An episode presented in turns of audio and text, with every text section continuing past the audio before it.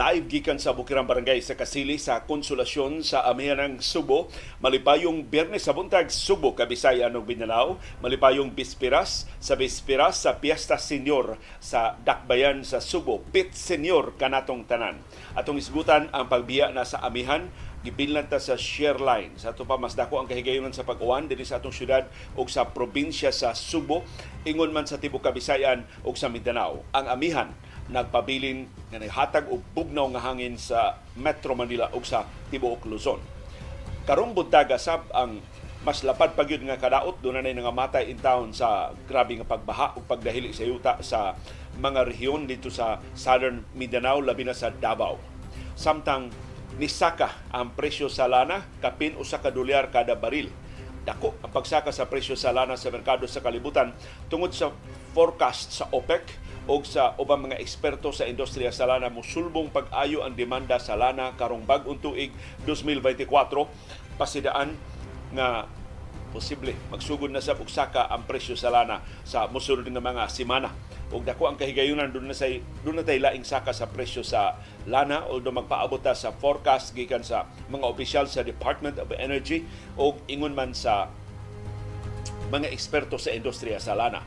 Samtang gipasidan-an ang tag-iya sa Starbucks din sa Pilipinas, ang Rostans. Tumo din na nag-iya sa Starbucks, ang pamilyang Tantoko, ikihagit sila sa usa ka senior citizen nga kongresista kundi sila buhatag og libreng kape og libreng pagkaon. Bisag mag buy one take one kuno para sa mga senior citizens o persons with disability pagbawi sa ilang dako kay atraso nga ilang gilimitahan ang 20% discount sa usara ka kape o sa usara ka produkto sa pagkaon sa Starbucks. Sa wa pa makurii ang ilang kasaypanan. Karong buntaga sab atong subayon kining padayon nga lalis mahitungod sa charter chains dugang mga perma ang niabot sa mga buhatan sa Commission on Elections bisan pa kon ang Senado ni abri na sa kahigayunan sa charter chains pinagi sa pag sugyot gani o kausaba na sa economic provisions sa 1987 Constitution. Pero usa ka inilang ekonomista niingon ang charter chains dili mo igikinahanglan. Dili chacha kundi arta mao makadani sa langyaw nga mga negosyante pagbubo silang puhunan dinhi sa ato sa Pilipinas. Ato nang hisgutan karong buntaga samtang karong buntaga sab atong hisgutan ang loto. Ni angkon ang PCSO nga ilang gi-edit ilang gi-photoshop kadtong litrato sa winner nga nidawat sa premyo sa loto. Nakapatumaw nis pagduda nga wa gi tinuod nga mananaog taga PCSO ra sab mga suod ng mga higalas kadagkuan labi na tagduma sa PCSO ang nakadaog ining minilyon ka pesos nga mga grand prizes sa nangagi nga mga bola sa loto. Unsa ba ka tinuod? Kini mo pasangil ang PCSO ni voluntaryo nga ilang ihatag ang listahan sa tanang mga mananaog aron masusi sa Senado. Unsa ka tinuod ang ilang pagdaog? Mga senador niingon na mo hire sila o private detective. Aron pagsusi tinuod bang mga amigo ra ni General Manager Mel Robles sa PCSO ang mga nakadaog sa loto ato ng hisgutan karong buntaga. Samtang mga P, mga loto outlets na reklamo na nirana sila kay alkansi ang ilang operasyon human gilusad ang e-loto na maka posta na ka og loto online. Ngano maghago pa man adto sa ilang mga outlets, doon na kuno mga outlets nga nanira ug dako na kayo ang ilang alkanse. Mo ni gituki sa Senado sa pagpatawag sa kadakuan sa PCSO kagahapong adlaw. Karong buntaga sab ang pangandam para sa Sinulog 2024 nadugangan ang mga contingents nga moapil sa ritual showdown gikas 14 niabot na og 18 pero gihap sa dakbayan sa Subo 123 no tanan ang kitawag nilang tan-awunon. Dili na contingents tan-awunon sa Sinulog Grand Parade. Nangayo breakdown ng mga sakop sa media kinsa maning 123 sus giapil sa breakdown ang mga sakyanan. Do na kuno mga moder mga moderno kaayong sakyanan mga nindot mahalon kay mga sakyanan iapil sa parada. Si Senior Santo Niño apil na itong parada sa mahalon kaayo nga mga sakyanan. Aron lang daghan ang atong sinulog Grand Parade. Nagkahinomdom ko kaniadto nga ang mga contingents mo abot kapis gatos. In fact the time nga hapit mag 200 ang mga dancing contingents parte daghana pero na mga contingents nga mag t-shirt ra, nya maglakaw-lakaw ra, mag-inom ra diha sa ruta dili gani manayaw. Mo to reklamo mga tao ano nyo pa apila oy? Mga fraternities nga mag pakita la silang patik magpakita la sila mga t-shirts. Mo to gi-istrikto na ang mga dancing contingents. Doon na minimum number of dancers o doon na nagiklaro nga sayaw. Ang maka-apil akong tan-aw murag mubalik ta sa karaan kung wa nay tarong nga mga pil sa Sinulog Grand Parade aton lang pa apilog paso-paso diha mga bugoy aron nga maaligre ang atong or ma, mapuno ang atong ruta sa Sinulog Grand Parade. Hinaot nga dunay magdagbuot diha sa Sinulog Foundation Incorporated. Samtang nagsigit ang hisgot ining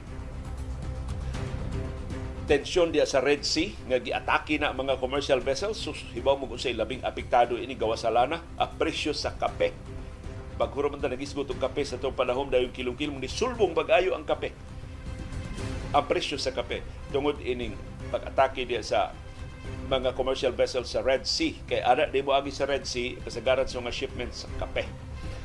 O sa atong viewers' views, ang inyong mga opinion o mga reaksyon sa mga isyong natuki o buwak matuki sa atong mga programa. O sa atong kasayurang kinoy kuyan.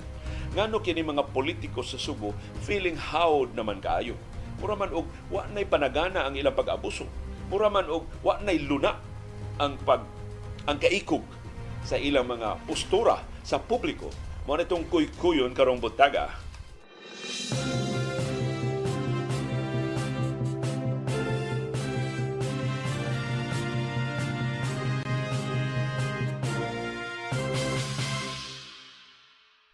Pagmata na ko karong buntag has kang basaa diri sa among palibot sa Bukirang Barangay sa Kasili sa Konsolasyon kusog ang bundak sa uwan kagani ng uh, kadlawon. Sama nga nag-uwan kagahapon pag dayong kilom-kilom namong pagpahigayon sa padayon ni pada, sa panahon dayong kilom-kilom namong sibi na uwanan yun mi kay gahapon dito sa ibabaw sa among roof deck. Uh, og ikaduha na tong uwan kagani ng kadlawon So mas daghan tag uwan nga mapaabot karong adlaw kay ang share line na mo nagdominar sa atong kahimtang sa panahon.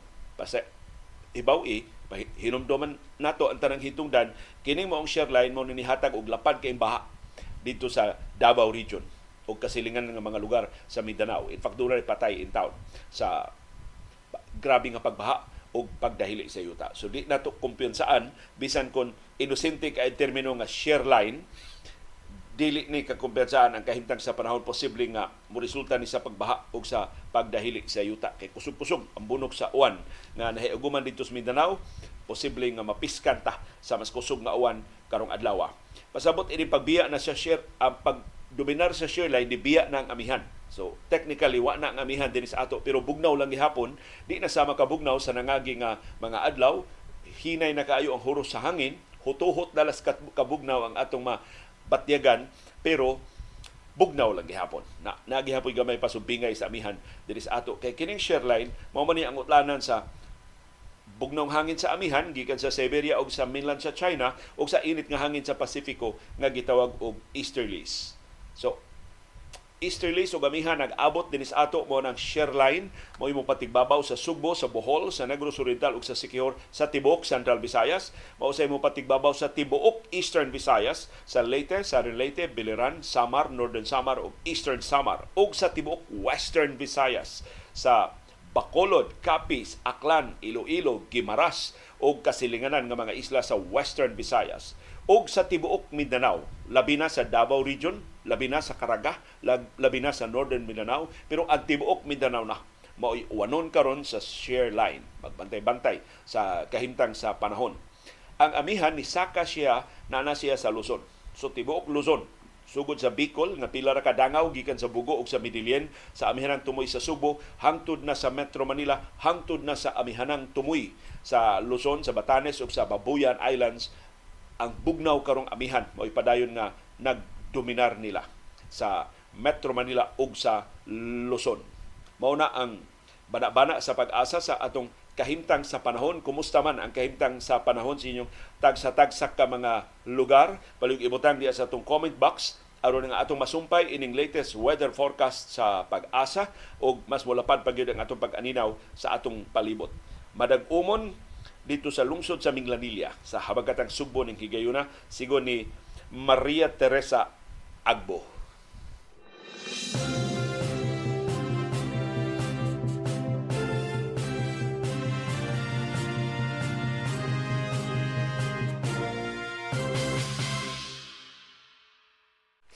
Dunay pito na nga namatay tungod sa pagbaha o pagdahil sa yuta dito sa Mindanao. Usa ang kritikal ang kahintang, dunay lima nga missing Dunay lapad nga pagdahili sa yuta na hitabo dito sa Mungkayo sa Davao de Oro kagahapon sa hapon. Resulta na ni sa wapay huno nga pag-uwan tungod sa share line dito sa Bagatang Mindanao 13 ka mga biktima ang ginudahan intaw na lubong sa pagdahili sa yuta ug sa lapok dito sa Purok 20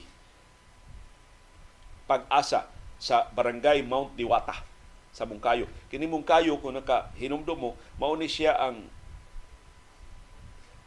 gidagsa pag daghang mga mulupyo hasta taga Subo hasta taga Bohol ni abot dito pagpangita og bulawan. Mao ni ang nahimo dihang murag gold rush sa abagatang bahin sa Mindanao. Matod sa mga investigador sa pagkahitabo sa sa pag nisubay sa pagdahili sa yuta, dunay prayer meeting nga gipahigayon sa diyang ni, nidahili ang yuta tungod sa way hunong nga kusog nga pagbunok sa uwan. Mugna sa share line nga hantod karon nagdominar sa tibuok Mindanao niabot na dinhi sa ato sa Kabisayan. Gilusa dayon ang search o rescue operations human sa paghitabo gahapon sa hapon. Pero nahunong rasab ang operasyon pagka alas 3.30 sa hapon tungod kay wa gihunong ang pag-uwan. Unya ni pad, nagpadayon sab ang pagdahili sa yuta so di luwas para sa mga search and rescue workers. Manghinaota karon mo arang-arang ang kahimtang sa panahon inighayag na karong buntag makapadayon ang search and rescue operations ug masusi in town kadtong 13 ka mga biktima nga ginudahang nalubong diha sa yuta ug sa lapok nga nidahili gahapon sa hapon diha sa Mungkayo sa Davao del Norte. Pagkakaroon pito na ka mga patenglawas ang naugkat kining usa nga kritikal ang kahimtang padang giatiman sa mga doktor o kining lima pang missing ang padayon gipangita. So kini sila tanan mao intaw ni nalubong sa yuta ug sa lapok ug wa pa ikita hantud karon ang lima gipagkadlukan intawong nangamatay na tungod sa kalapad sa pagdahili sa yuta lapok ug bato ang nitabon in town nila sa mga biktima.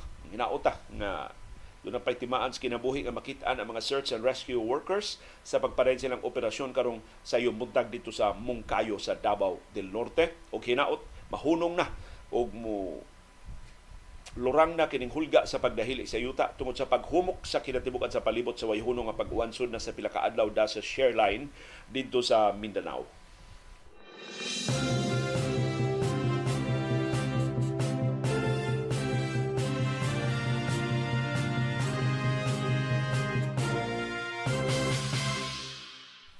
Dito sa amo sa Leyte, dunay talagsaong panghitabo sa kabaybayunan sa lungsod sa San Isidro sa Leyte. Silingan ra kay ni sa akong gidak-an nga lungsod dias Leyte sa Tabango sa Leyte. Matod sa mga mulupyo, perti lang kurata kay sustino nila da. Amot pila ka gatos ka kilo sa uyap. Kanang gagmayng hipon nga nidagsa dito sa ilang kabaybayunan. Gitawag ng mga Tagalog lamang. Himuon lang bagoong ang tawag anan amo dito sa Leyte murag uyap doon na siya mutawag ang alamang kay magamitay naman lang ta o mga pong sa nakalilain nga mga rehiyon. Pero kanang pagulagway inis mga mangingisda, pino bitaw kay nga pasayan. Dili siya isda, pero pino kay nga pasayan nga mo'y gamiton para sa bagoong o gamiton para alamang o para uyap. O kini siya hikayon sa nakalilain nga mga putahe, pero ang niya uyap. Sus, Wa katuo ang mga malupyo sa kadaghas uyak nga nidagsa dito sa ilang kabaybayunan sa barangay San Isidro. Sa di ni barangay San Isidro. Lungsod ni sa San Isidro sa Leyte. Ang Bureau of Fisheries and Aquatic Resources gipangayuan dahil katinawan nga naman eh. Nangamatay na baning mga uyap dito sa Kalauran nganong nidagsa man diri sa kabaybayunan? O kung siya katinawan sa BIFAR napasabot limpyo ang dagat. So tungod sa kalimpios dagat, nidagsa diha ang mga hipon o ang mga uyap, mga alamang. So sinakutay kuno sa mga tao sa pati parata ros pamahaw paniudto panihapon di Alidia sa Isidro o kasilinganan ng mga lugar sa Leyte na nakaambit ining nidagsa diha ng mga uyap o mga hipon o mga alamang diha sa kababayunan sa San Isidro sa Leyte. Haskang hinakutay sa mga tao, nagdagbalde, nagdagplanggana, nagdadito og mga galon nga gibutangan sa mga alamang o uyap mga gagmay nga hipon na didagsa dito sa ilang kababayunan. Miyerkules sa buntag, diyang unang nabantayan sa pipila ka mga mananagat na may mga uyap sa nipilit sa siwol, na ba sa siwol nila sa dito sa Isidro. Nya nag kuan man nag, nagsapaw-sapaw na ba? Nagkadaghan. Mo nga ilang gisusi, sus. Mga uyap man di eh mga alamang man eh, gagmay man hipon. Mo to nga gipahibaw dai nila ilang mga silingan na asus nag punsisok dito ang mga tao. Naglumpaan ay pagpadung sa kabaybayunan, nag iyahay og hakot sa giisip nilang grasya sa kadagatan nga niabot dito sa San Isidro sa Leyte. Di ni unang higayon nga dunay ni dagsa diha nga mga uyak sa San Isidro sa Leyte Matod sa Bureau of Fisheries and Aquatic Resources, ikaduha na ni ang pagdagsa. So posible limpyo ang sa man ninyo yung dagatan di San Isidro nganong gidagsaan mamong mga uyap. Daghan jud ayo nga nidagsa nga mga uyap. Sigon sa Bureau of Fisheries and Aquatic Resources, dili ang ngayang kahadlukan. Kaya daghan naman sa kay nagpatuo-tuo nga hala, hapit na matapos ang kalibutan. Tingali mauna ni ang manifestation sa global warming Didagsa na mga uyap dito sa ilang kabaybayunan. Matod sa BIFAR, ang kahulugan ini limpyo ang kadagatan des kabaybayunan sa San Isidro na dani ang mga uyap padong diha. Sus, makadungog ini taga Uslog. maubiya ni maubiya ni gipangitas taga Uslog kay mao man ilang ilawog ini mga butanding o mga tuki diya sa tanawan sa uslob sa habagatang Subo. Pero atong susihon bikin say taga San Isidro kinsay taga Tabango kinsay kasilinganan ng mga lungsod nga silingan ra diha kalubian sa sa Bilyaba sa Leyte. So ginlimi nakaambit ba mo ining daghan kaayong uyap nga nidagsa diha sa San Isidro unsa inyong putahe? Sa uyap unsa man inyong paboritong putahe? Sa uyap akong paboritong putahe anang uyap. Udto di ganas iris nga mga on mi ana. Kana bitong uyap nga tamatisan mura ba og imong himuon nimo mur ginamos ba? Tamatisan unya daghanong kay mantika. Ang sulti sa Bureau of Fisheries and Aquatic Resources ana kanang putahia sa uyap butangan pa nimong mantika imong murag, murag imong gisahon. Ang shelf life ana 2 years. Mapreserbar man siya pagayo napay salt napay oil. Duha ka tuig. Una na madaot. Sa so, bahibo ra na nimong dili nimo tingbon pagkaon kay kas magkikanon plus makadaot na sa imong lawas kung magrabihan ang imong intake sa asin.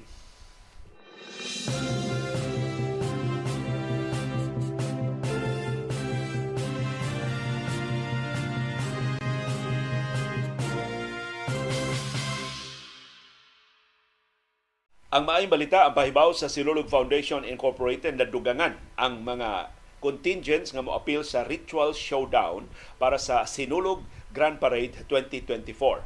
Hangtod Enero 18, hangtod gahapong adlaw, Matod sa Sinulog Foundation Incorporated, dunay wow ka mga competing contingents para sa Sinulog-based category. Gahapon man ang deadline. So posibleng napunan pa ni dayong tapos sa office hours kagahapon. So doon na wow ka mga contingents para sa Sinulog-based category. Pilay winners kuha una ni? Siya uh, lima. Sa ato pa, tulo ray mapildi. Tulo ray di makadawat og cash prices, the go arabas cash prices kay times 3 ang mga cash prices sa Sinulog Grand Parade sa niaging tuig kay gipuhalan sa wa puhali giambasan lang sa Sinulog Foundation ang gidakod sa mga cash prices sa Cebu Provincial Government atol sa Sinulog sa lalawigan adtong niaging simana sa free interpretation category dunay siyam nga nagparehistro so lima sad ang makadawat og cash prices so upat ray mapildi sa free interpretation category. Nagpaabot pa ang Sinulog Foundation og dugang out of town dancing contingents nga magparehistro hangtod pagtapos sa office hours kay gahapon Enero 18. Gipahibaw sa Sinulog Foundation nga 123 ang mga pil sa Sinulog Grand Parade. O gihatag na nila ang breakdown. 41 ang mga floats, mas daghan mag floats kaysa mga dancing contingents, 18 ang competing contingents. Mao ni ang manayaw ng mga contingents. Tuto ang guest performers. So manayaw gihapon pero way appeal sa kompetisyon. Dunay siyam ka mga puppeteers ug dunay 15 ka mga higante.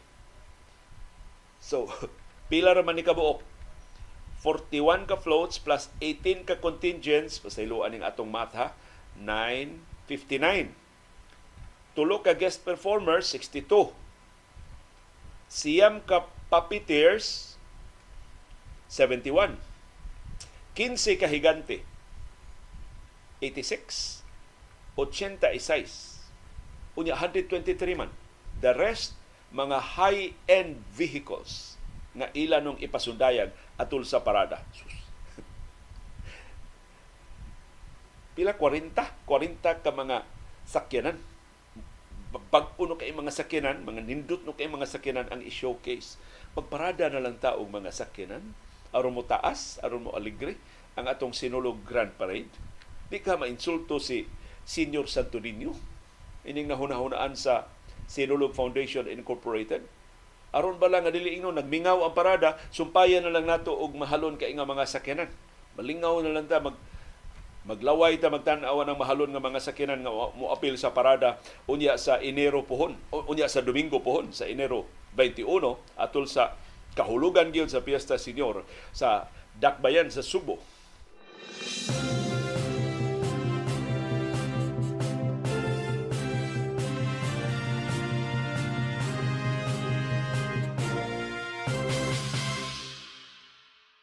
O yan ang opisyal nga listahan nga gihatag nato sa Sinulog Foundation Incorporated sa mga dancing contingents na actually mao gitinuod nga kabahin sa Sinulog Grand Parade. Unahon na to ang Sinulog-based category. Naguna ang Abiliana National School. So napuno ang Abiliana. Wa man mo apil ang Abiliana National School sa Sinulog sa Kabataan sa Dakbayan. Apil sila sa Sinulog-based category. Banawan Cultural Group sa Barangay Guadalupe.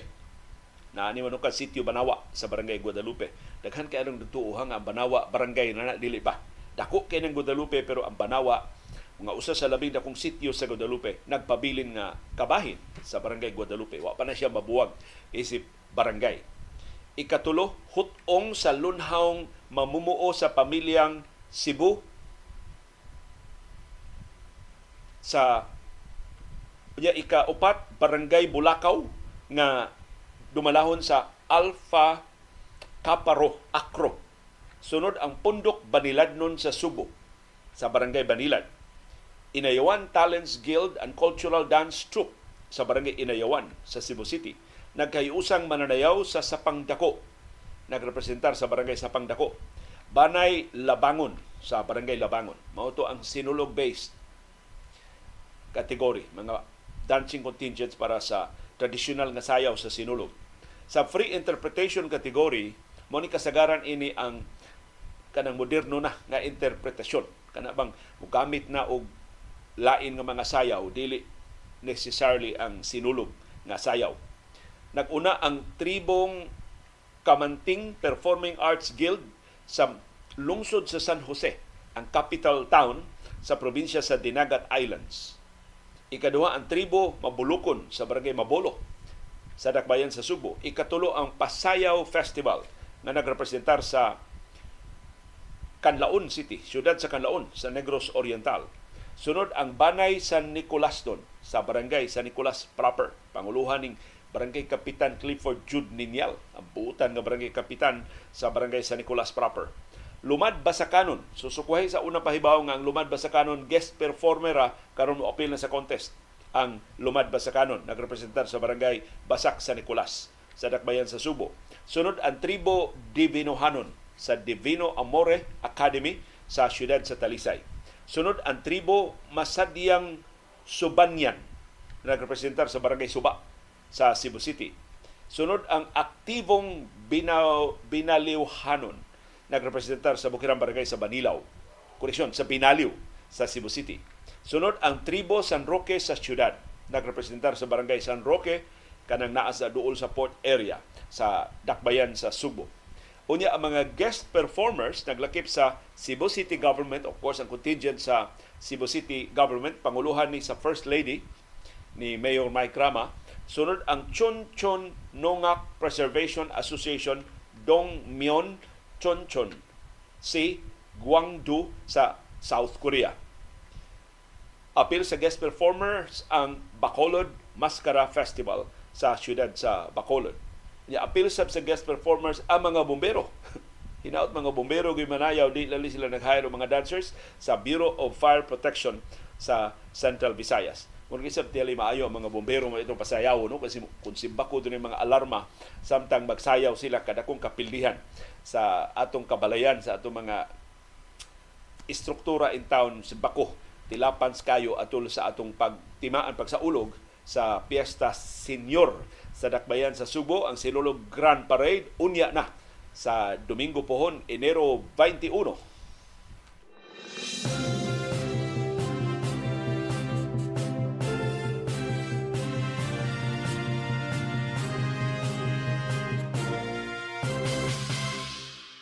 Ug kining kapistahan ni Senior Santo Niño hangtod karon makamugna og bag-ong mga sugilanon nga kahibulungan, dili kasarangan, wa pa abuta. Dunay taga Negros Oriental. Negosyante ni siya Negros Oriental, na base des Dumaguete sa Negros Oriental. Diboto ni siya ni Senior Santo Niño. Taas na niya pangidaron, hinog na iyang pangidaron, sa tupad dugay-dugay na ni siyang naghandom na makaapil sa fluvial procession. Ang iya yung pangandoy nga maimbitar ba siya nga makasakay anang galyon? Kay tagsara mo makasakay anang galyon? Sa kaniadto mga Uwano pa mo nagdaan ng fluvial procession ana magsugod sa Uwano Wharf. Dako kay tingog ang mga Uwano kinsa ra ila mga higala kinsa ra ila mga barkada nga makasakay sa galyon. Kay limitahan ang galyon dako kay nagkapasidad mahimo ng kargahan nimo og gatusan. Pero ang Philippine Coast Guard na niguro nga galyon ra nasakyan sa imahe ni Senyor Santo Niño di la sa palabian og karga motong ang minimum ra nga karga kasagaran 200, 300 na ang labing daghan nga ikargaan ng galyon nga sakyan sa imahin ni Senior Santo Niño. So kini intawong taga Negros, dili nato intawon nun, kini taga Negros Oriental, layo ra man sila sa Basilica Minore del Santo Niño. Igol na sila sa pagpangandoy. May unta, may imbitar sila sa nga masakay sa galyon. Nawa mo sila maimbitar sa mga uwano. sa dihang gikuha na ni sa Basilica Minore, ang buto sa gikasungias mga Paris Basilica sa mga uwano. Tingali, para sa mga Paris Basilica murong mga uwano na may magbuot aning fluvial procession nga amo maning kalihukan. Sumoto ang kaparian niingon na nga lain-lain na kada tuig, lain-lain ng barko ang gamiton isip galyon. So ang unang pagkawa gyud sa mga uwano, ang una da yung gigamit kadtong barko, dako kay barko sa Philippine Coast Guard. Motoy galyon gisakyan. Gitawag siya galyon. Barko ra na siya pero gitawag galyon. Kay galyon man tong gisakyan sa original nga imahe ni Senior Santo Niño in 1521 sa diyang nidunggo dinhi sa Subo o gigasa nga to ni Hara Juana. Kadto kun sa Hara Juana at tinungangan adto sa Subo humamay. Hara humamay. Unya ang Juana gihatag na lang to sa mga katsila niya pagbunyag niya sa Kristyanismo Unya dili mangud maayo ng Juana kay ang Juana nga gisundan sa iya nga dito sa Espanya na buang man gitawag man to og Juana nga buang dito sa sa isa karaang panahon sa Espanya. Kay ang royal family sa una di mangud pabraytay tungod naman to sa ilang pagkakaliwat ba pagkaparente. So dili maayo ang Juana mo nang gusto sa taga Subo tawgot siya humamay kay si humabon humabon man sad ang iyang nga So Wa gyud siya maimbitar. Sus. Karon ko nung tuiga. I think dili ni karon tuiga, sometime last year. Pero tinyang kurata. Kay gitawgan no siya sa kaparian sa Basilica. Minori del Santo Niño. Giinan ko no siya, Sir, pwede ba imong barko among gamiton isip galyon sa fluvial procession sa Sinulog 2024? Sus. likod. Doon na palang kuno'y kaluparan ang espiritu, perte diyang lipaya. Ini, wa pagod ka maghangyo ko ng pare. Ningon, yes, Father. Okay kay Father. Huwag mao ni. Nakarong fluvial procession sa labing unang higayon, dili taga Subo. Barko sa taga Negros Oriental, mo'y sakyan sa imahe ni Senyor Santo Niño. Ang MV Martin 8, mo ni ngan sa barko, nasakyan. Of course, ang ngan anak niya is Senior Santo Niño de Cebu na tapunan ng iyangan, himuon na ng Senior Santo Niño de Cebu.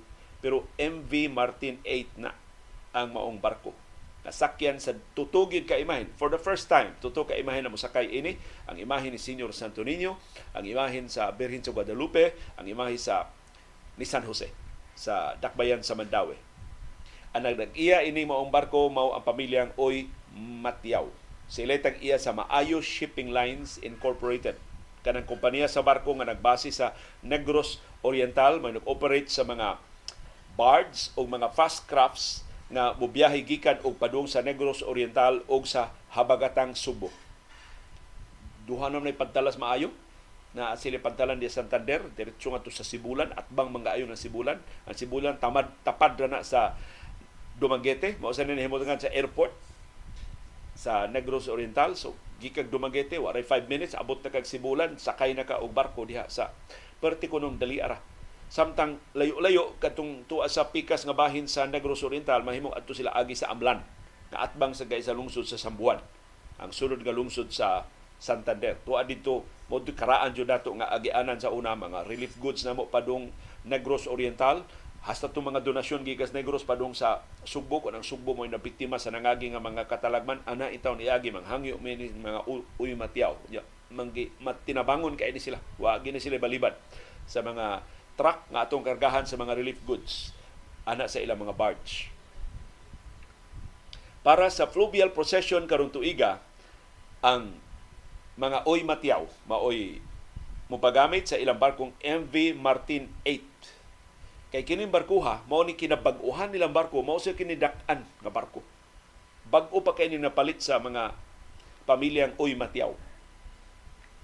Ang ilang pangu sa ilang pamilya si Dante Uy Matiaw nitug-an nga gitawgan siya ni Father John Miranda nga mao'y pangu sa secretariat sa 459th Fiesta Senior Celebration karong tuiga. aron mahimo ba makagamit sa barko isip galyon sa fluvial procession. Unya na sa ugmang adlaw na Sabado ang bispiras sa Fiesta Senior. So ingon si Oy Matiaw dako kay ning garbo di lang sa ilang pamilya kundi sa tibok Negros Oriental na sa labing unang higayon sud sa niaging 459 na katuig nga gipahigayon ang fluvial procession taga Negros na shipping company mo'y sakyan sa imahe ni Senior Santo Niño. Ang MV Martin 8, six months old pa lang. As kang baguha pa ini barkuha. Wa pa ituig na napalit ang MV Martin 8. So murag si Senior Santo Niño maoy musubo, maoy mo bendisyon ining brand new nga barko sa Maayo Shipping Lines. Ang iyang kapasidad 420 ka mga pasahero, mahimo siya makargahan og hangtod 16 ka mga 10-wheeler truck. So parte dakuha ini barkuha. Pero gitugutan la sa Philippine Coast Guard 300 ka mga pasahero ang makasakay sa galyon. So sa kung nahibawan usas makasakay sa galyon ini ang among higala ni classmate Ul Julia o ni Attorney Ralph Sevilla. Dila na to ilhon kay tingali og kasinahan pero usas siya susakay sa galyon gidaog-daog intaw ni siya sa iyang uh, pwesto pero gani premyo ni ni Senior Santo Niño. Mensahe ni Senior Santo Niño nga wa ka na ko pasagdi. Wa ko malipat anang panaog-daog nga imong nahiaguman. So sa siya makasakay sa galyon sa mga uy matiyaw kining MV Martin 8 gidryra na kadto na barko ato nakit-an gidryra atong Miyerkules sa buntag. Mao na to ang MV Martin 8 gisubay na niya ang kinatibuk-an nga ruta ang gitugot nga panahon duha ka oras wa ray duha ka oras na hingpit ang ruta sa fluvial procession. So natagbaw ang Philippine Coast Guard ug ang Philippine Navy sa ilang dry run atong Miyerkules sa buntag. Sa aktual na unya nga MV na fluvial procession sa Sabado nga sugdan alas 6 sa buntag unya sa Sabado. Ang MV Martin 8 maglawig sa gikusgon nga 7 to 9 knots. So mo ni ang wa gid paabuta sa tag-iya sa maayo shipping line sa pamilyang Uy Matiaw ang ila ra yung damgo nga ma ka, makabahin sila sa mga pasahero nga tugutan makasakay sa galyon nga magda sa imahe ni Senyor Santo Niño atul sa fluvial procession. Wa gid sila mag-expect karon tuiga sila mo'y palihugon sa kaparian sa Basilica Minori del Santo Niño nga ilag yung barko maoy sakyan maoy mangu sa fluvial procession pag reenact sa pagdunggo sa pantalan sa Subo sa original nga imahe ni Senyor Santo Niño in 1521 or 20, 503 years ago.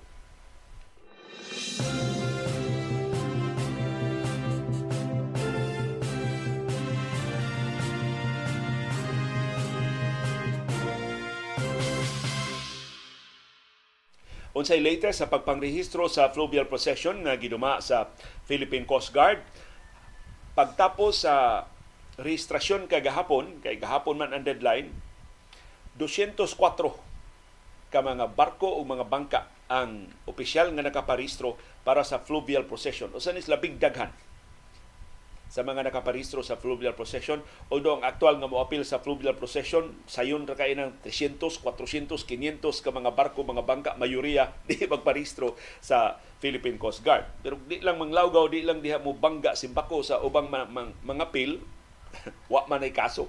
Di man nasitahon. Kutob ra sa pasidaan ng Philippine Coast Guard nga manakop sila. Igo raman sana silang nibalaan ni apil sa kasadya sa prosesyon dias karagatan para ni Senior Santo Niño kada bispiras sa Fiesta Senior. So ang fluvial procession sugdan alas 6 sa buntag ugma Enero 20 pero ang aktual nga preparasyon ana masayo pa. Alas 4 pas kadlawon misahan na, na ang mga imahe ni Senior Santo Niño sa Birhen sa Guadalupe o ni San Jose diha sa simbahan sa Birhen sa Regla sa siyudad sa Lapu-Lapu. Humas misa iprosesyon na padung sa pantalan sa Naval Forces Central diha sa siyudad sa Lapu-Lapu.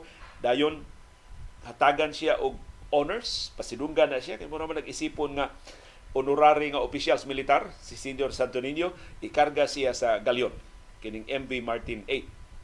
Apil sa nakaparehistro as of yesterday afternoon ang 139 ka mga bangka, mo labing daghan. 31 ka mga merchant vessels, 24 ka mga tugboats, unom ka mga yate, sus mga hayahay kay manakay ini mga yate, mura og naras ilang kaugalingong sala. Magpadaw anta mutan-aw sa fluvial procession. Tuto ka aluminum boats ug usa ka speedboat mao ni ang mga nagparehistro na sa para sa fluvial procession na manghinaot nga maayo ang kahimtang sa panahon ugma. Kay sus ang walk with Mary ra ba karong kadlaw pertidaghanan ng uyog pero giuwan dunay uwan na nahitabo atol sa walk with Mary but of course wa mabungkag ang mga deboto ni Senior Santo Niño. So ang mga deboto sa Birin sa Guadalupe maoy ni ubay sa imahen sa Birin sa Guadalupe gikan sa sibahan sa Guadalupe ni subay sila sa Virama ni Disilia sila pag-abot sa B. Rodriguez o niya dimano na pa dong Osmeña Boulevard patighog na sa Basilica Minore del Santo Niño paghingpit sa Walk with Mary. Unya human sa misa ang ipahigayon igabot yun diha ipahigayon din ang misa di traslasyon Human sa misa de traslasyon, ang imahe sa Birhen sa Guadalupe kuyugan na sa pilgrim image ni Senior Santo Niño sila'y dadon sa traslasyon sa motorkada gikan sa Basilica Minore del Santo Niño subay sa Osmeña Boulevard inigawas diya sa gate unya mo disilya igabot sa MJ Cuenco Avenue diha dool sa tungod sa Plaza Independencia unya diretso na sa siyudad sa Mandawi so wala ing ruta Osmeña Boulevard, MG Cuenco Avenue, mao na agian sa traslasyon karong taud-taud. Gikan sa Cebu City padung sa Utlanan sa Mandawi City. Diin magpaabot ang kaparian sab sa St. Joseph National Shrine aron sa pagdawat sa duha ka mga imahe sa ni ilang Senior Santo Niño og ni sa Birhen Guadalupe. Unya, imotorkada na sab mabulukon kay nang sugat sa mga mandawihanon sus sa mga taga Mandawi mag-atang ana kada tuig mo nang nag-uulton taga Mandawi nag-usab-usab ng mga ruta karon ang traditional nga ruta sa traslasyon mao ilang gi subay so gig sa dag, labing dagkong kadalanan sa syudad sa Mandawi hantud mo abot diha sa St. Joseph National Shrine dayong udto nga wa pay alas 10 mo abot na na ang imahe, mga imahen ug hangpon sila sa imahen ni Senior San Jose ug magpabilin sila diha tibok adlaw tibok gabi unyas tong gabi eh, ahya pa na sila imotorkada na sab sila nang tulo mukuyog na si Senior San Jose imotorkada na sab sila dayon tungang gabi unyang gabi ngadto sa siyudad sa Lapu-Lapu. Ana sila agi sa First Mandawi Mactan Bridge. Ana sa kinatumyan sa kina tasan nga bahin sa Taytayan, magpaabot silang kaparian sab sa Birhin sa Regla Parish aron mo dawat sa tulo ka mga imahen, Senior Santo Niño, Birhin sa Guadalupe o Senior San Jose. Ya magmotorkada na sab na ang taga ang kaparian na sa Birhin sa Regla Parish mo mo duma sa motorkada, ang taga Mandawi mo balik na. Ang ang uban na mukuyog pa hanto dito sa simbahan sa Birhin sa Regla. Ya adto dito tibok tibok adlaw. So moabot dito wa pa una daghan kay na dito ang magpaabot di na di na, na mag, mga tug ang mga deboto sa Birhen sa Regla o sa ni Senior Santo Niño sa Birhen sa Guadalupe o ni Senior San Jose. Adto sila dito. Nya alas 4 sa. So mga less than 4 hours ra in town ang or less than 5 hours ang magpabilin sa imahe ni Senior Santo Niño dito sa simbahan sa Birhen sa Regla. Misahan siya panamilit o niya mag prosesyon na sa padung sa Naval Forces Central diha sa siyudad sa Lapu-Lapu dayon. Sugda na ang fluvial procession. Ini ka alas 6 ugma sa buntag. Hinaot maayo ang atong kahimtang sa panahon. Dili dagko ang bawo duay kakulian nga mahiaguman. Pero bisan ni adtong dunay hulga sa Bagyo ini fluvial procession mukalit lang kalanahon ang dagat. Ingon matud si retired pag-asa Vice Director Oscar Tabada mismo di kasabot. Ingon siya sa meteorology liyo di gyud masabtan. Pero tungod ni Senior Santo Niño ato ning hangpon ang kalit nga kausaban sa kahimtang sa panahon.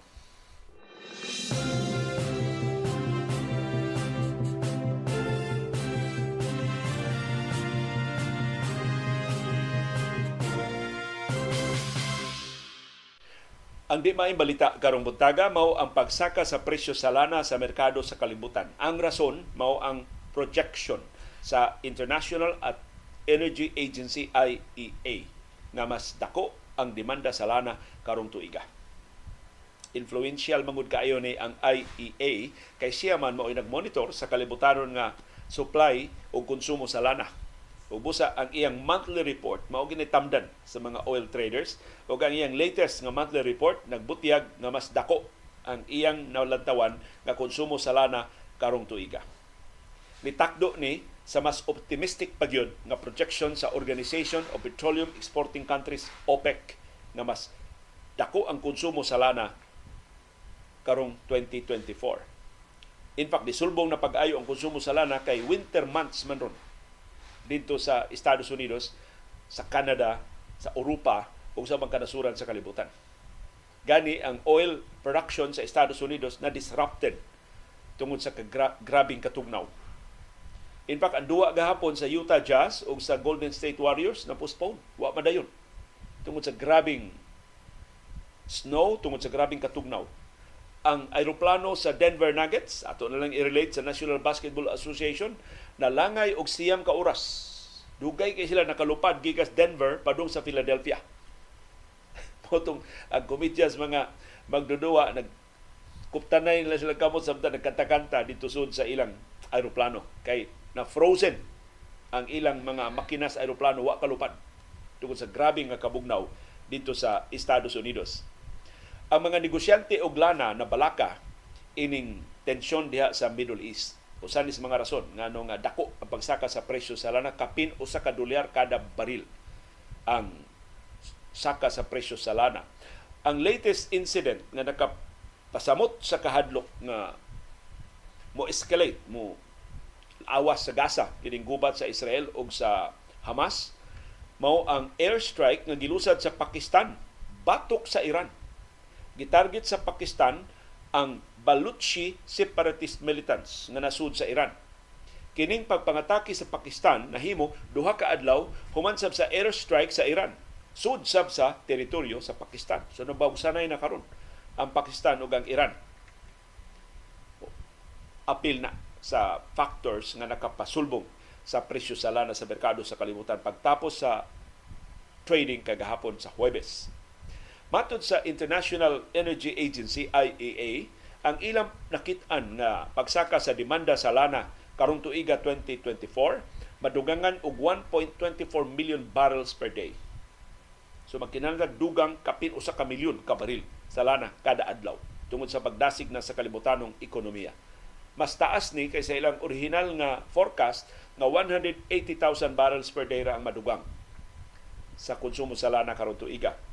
Mas optimistic pa gyud mas masaligon ug understandable nga ang OPEC mo paburot pag-ayo sa ilang projection aron mas mudako ang presyo putaas ang presyo sa lana mas muburot pa gyud ang ilang ginansya. Ang projection sa OPEC mosaka og 2.25 million barrels per day ang konsumo sa lana karong tuiga so paabot ta doon na tayo katapusang last chance. Karong adlawng Biyernes hinaot ma utibugsok pagbalik ang presyo sa lana kay kun nag-flat rate siya sa naging mga adlaw niya, isulbong siya dako kayo kagahapon, hinaot nga mabawi ni karong adlaw aron dili ta mabunalan og laing aumento sa presyo sa lana simpako unya sa Martes sa sunod semana dinhi sa Sugbo ug sa babahin sa Pilipinas.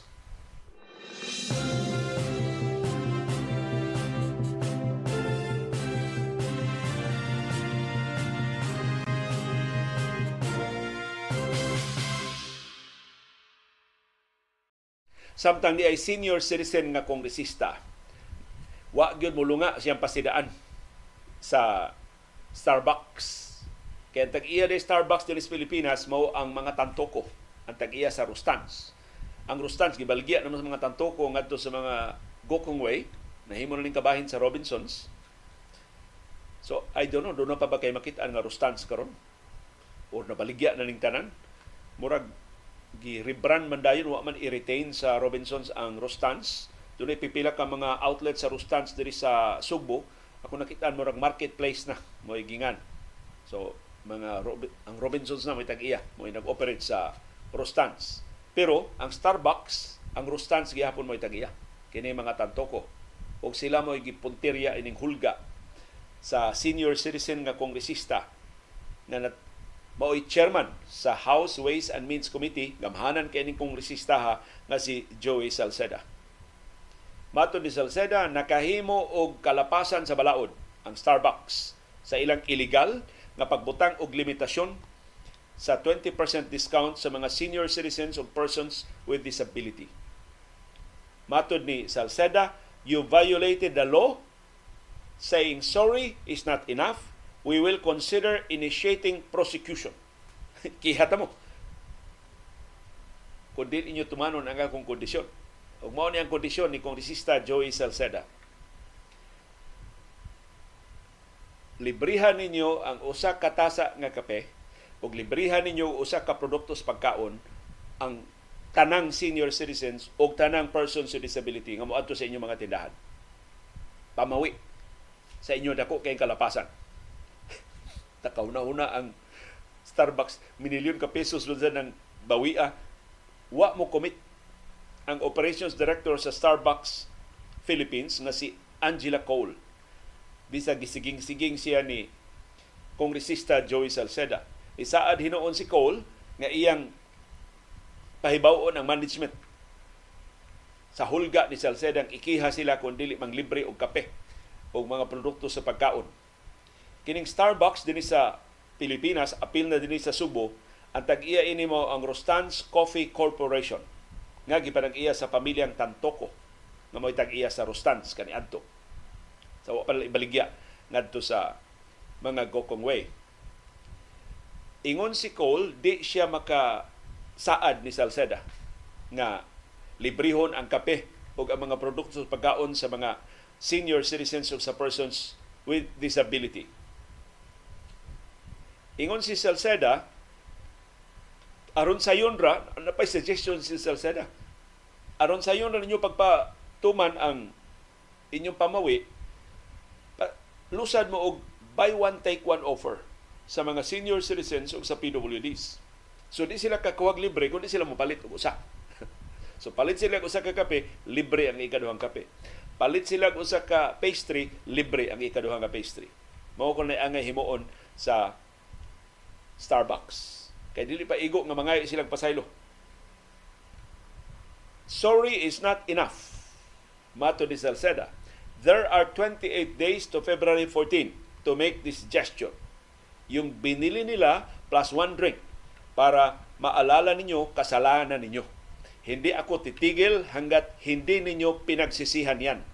Otherwise, we just have to go through the natural process which is to prosecute Rostan's Coffee Corporation.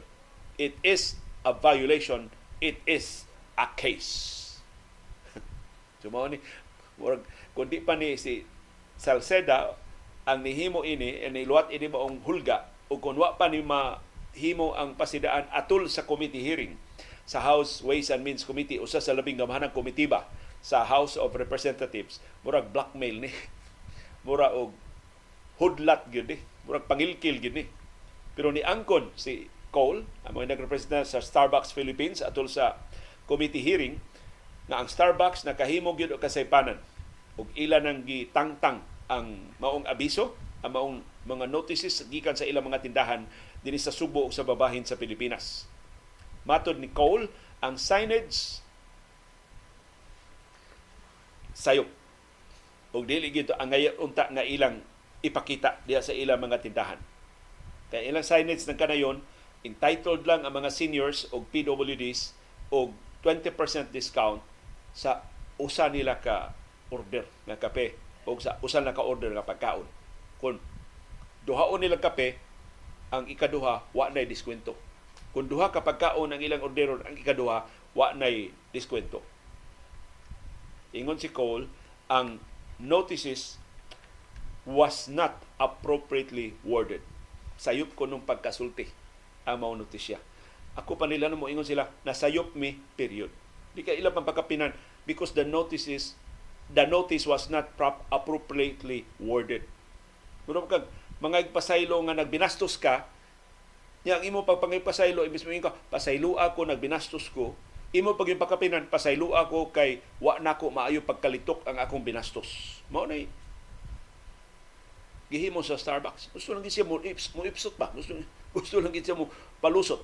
Ay, karon natsambahan siya kung resista Joey Salceda, atong tanawon, tinudon ba sa Salceda, pagkiha ang Starbucks Coffee Corporation. Pero ang Starbucks would makapanlipod man siyang kaugalingon pero ka- kahasol ini. Unya samtang pasakaan sila kaso samtang husayo ng kaso kan negatibo ini mao publisidad. Mura og dili mosulbong ang ilang halin sa kape. Na doon natin mga viewers, and I respect their opinion, ingon nga, Leo, ay kay ay ka nagpadaka na Starbucks, Leo. Kay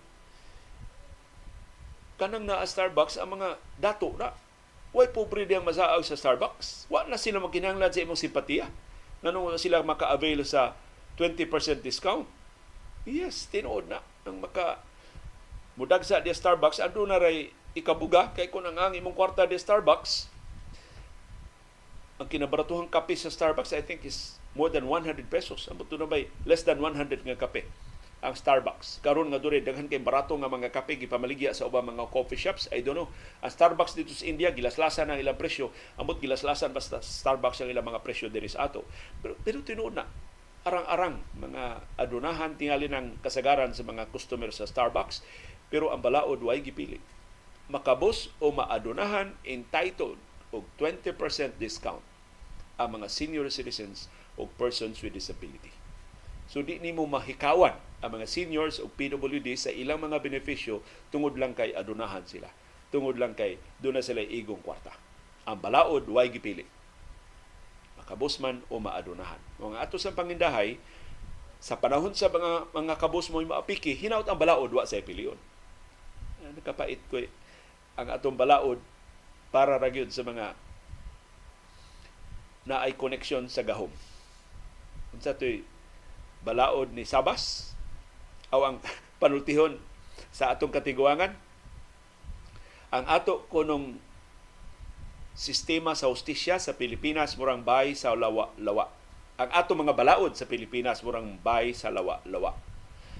Ang langaw masangit, ang kabaw mulusot.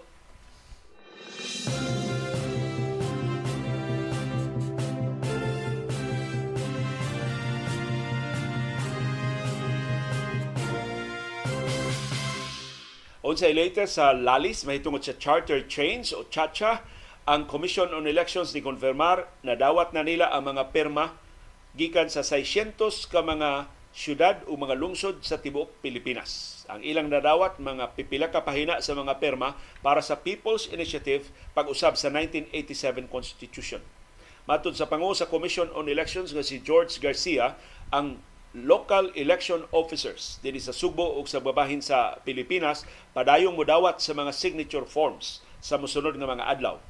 Ang main office sa COMELEC dito sa Kauluhan maoy mobahig asa ni mahimutang nga mga legislative districts kining mga lungsod o mga syudad nga nakasumiter na sa ilang mga signature forms. Sa ilang mga sa ilang mga petisyon nga doon na mga perma ayha pa susihon sa COMELEC kung niabot ba og 3% sa kada legislative district o niabot ba 12% sa total voting population sa tibok Pilipinas ang nakapirma. Kay mao man requirement sa balaod. Irog lang ang People's Initiative kung 12% sa tibuok 66 million 67 million na matiyali na karehistrado ng mga botante karon so 12% ana kinahanglan nga mao'y perma pero dunay at least 3% sa kada legislative district. Sa ato pa bisan pag makakuha kag 31 million kay mo may mga boto na kuha ni Presidente Ferdinand Marcos Jr. sa niaging eleksyon kung dunay bisag usa lang ka distrito nga 1% ra ang imo nakuha nga perma di ka ugpo ang People's Initiative. So kinahanglan tanang legislative districts dunay at least 3% sa iyang rehistrado nga mga botante ang nakapirma sa petisyon. Kung doon mga legislative districts di kaabot og 3%, dili ka ugpo ang People's Initiative. Although, sayon man kayo ng 3%. Pilar magoy 3% sa rehistrado nga mga botante sa matag legislative district. So bisan kung kanang distrituha anti-chacha na pero 3% raman bisag 97% sa populasyon ang against sa chacha kung naay 3% nga muuyon lusot ang People's Initiative. Although dili pa na aprobado. Iniglusot sa People's Initiative, ipatawag pa gyud ang laing plebisito. Doon na naging national plebiscite nga ipatawag. Ug ang tanang mga botante kitang apilta makabotar na ta for or against the proposed change of the 1987 Constitution. Ang kausaban na gustong iduso ining People's Initiative karon mao nga imbis separate voting mag joint voting na ang House ug ang Senado pagkuha sa 3/4 majority nga mo'y gikinahanglan sa 1987 Constitution pag-usab sa Batakang Balaod. So dako kay namong kausaban kaniadto sa separate voting kundi ganahan ang mga senador why charter change nga mahitabo. Karon kung maaprubahan kining joint voting ang 24 ka mga senador suyupon ra sa 316 ka mga kongresista lusot hastang bunot sa pag usab pagwatas-watas sa atong 1987 Constitution.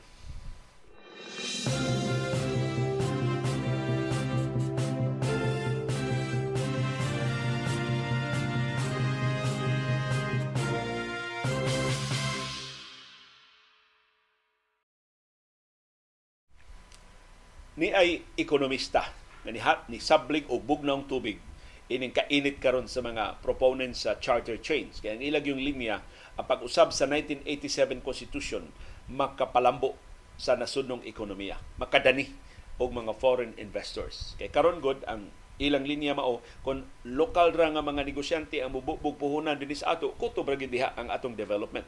Mas daghan magikwarta ang mga langyaw.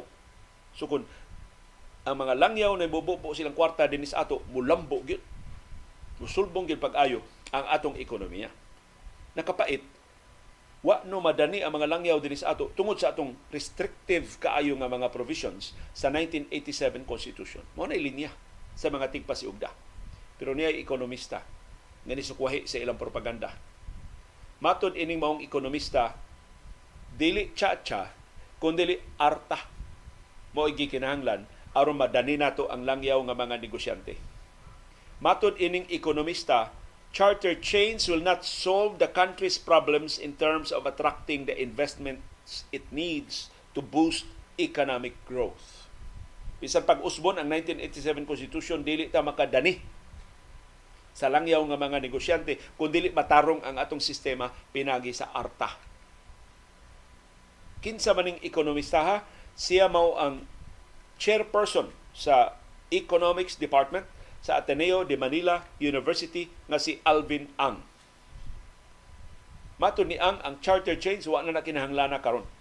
Kaniadto no ingon si Ang sama sa ubang ekonomista, uyon siya. Pausbon ang 1987 Constitution kay para niya restrictive ra tinuod kana mga economic provisions nga naglimit sa land ownership. Hantod nakakita siya sa kasinatian sa ubang kanasuran.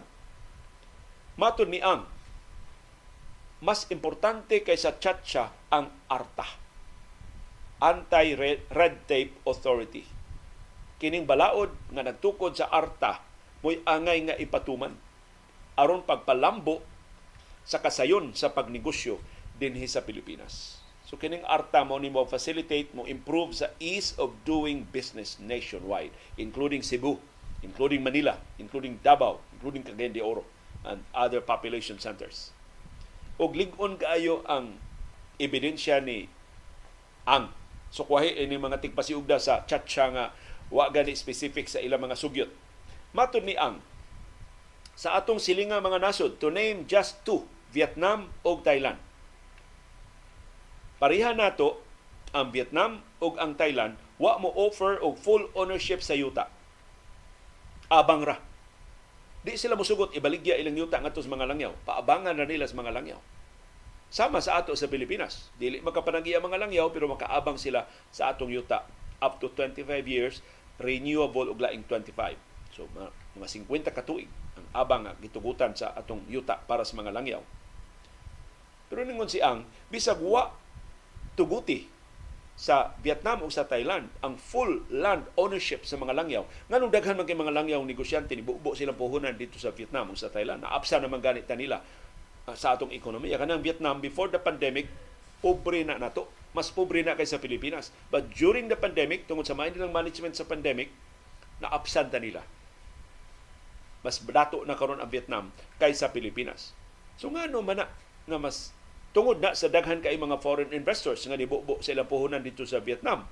So kung mauna nga ang Vietnam restrictive sad kaayo og provision sa foreign land ownership sa land ownership sa mga langyaw nganong mas daghan man negosyante ni bubo dito kaysa ato sa Pilipinas pareha ra man ta og mga restrictions ingon si ang the difference is the governance ang sistema sa pagnegosyo dito sa Vietnam o sa Thailand mas sayon para sa mga langyaw kaysa Pilipinas. Ang mga langyaw gustong magnegosyo dito sa Vietnam o sa Thailand hangpon, dasigon, giyahan, tabangan. Dinis ato kilkilan, lisod-lisoron, ikiha, ipapriso pang uban. Mao man dinit po. Dinis ato.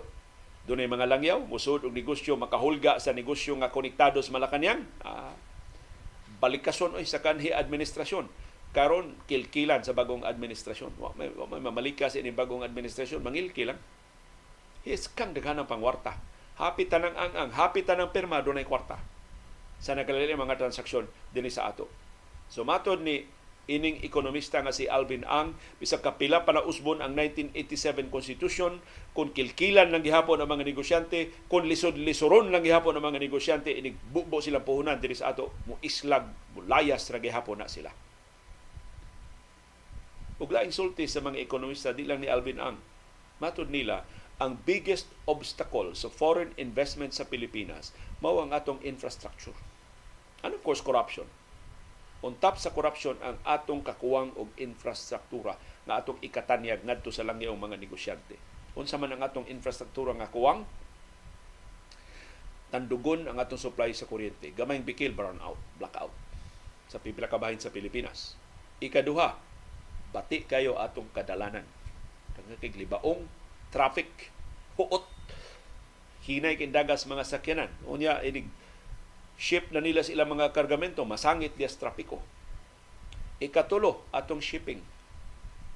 Perting kurakuta ang atong mga pantalan. Pinagdagan sa kayo, mang, mangumisyon diha sa hapitan ng mga transaksyon sa atong pantalan. Plus, congested ang atong mga pantalan.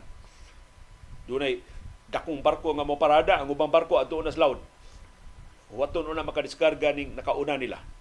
No na mag-espanta sa atong pantalan pero hantud karon wa pay klarong expansion amot nakatukod na batag pantalan diri sa konsolasyon na may supposedly bag-o ug mas dako nga Cebu International Port. Ikaupat, ato mga tupahanan. Na may mga produkto iagi sa ato mga eroplano. Ato mga tupahanan, New Year's Day, mag-blackout sud sa pila ka oras. Hantod karon wa mo improve ang ato mga tupahanan. Ikalima, ikalima na lang ng internet. Hinay kaayo ang atong internet din sa Pilipinas. Ikumparar sa Thailand, ikumparar sa Vietnam. Nagkamang ang atong internet signal. Para sa mga negosyante, oh, mukamang sa apil ako negosyo kung mububo kung puhunan diho, mga mo kaatiman pa ang inyong mga basic kaayo nga mga infrastructure. So mo actually kinaligunan nga mga argumento batok ining nagharab-harab karon pagpasiyugda og charter chains. Dili ang atong konstitusyon, kundi ang corruption, ang burokrasya, ang kakabos atong infrastruktura mao'y mas importante nga mga rason nganong wa madani hinunua ni Islag Lilikay ang langyang mga negosyante sa Pilipinas.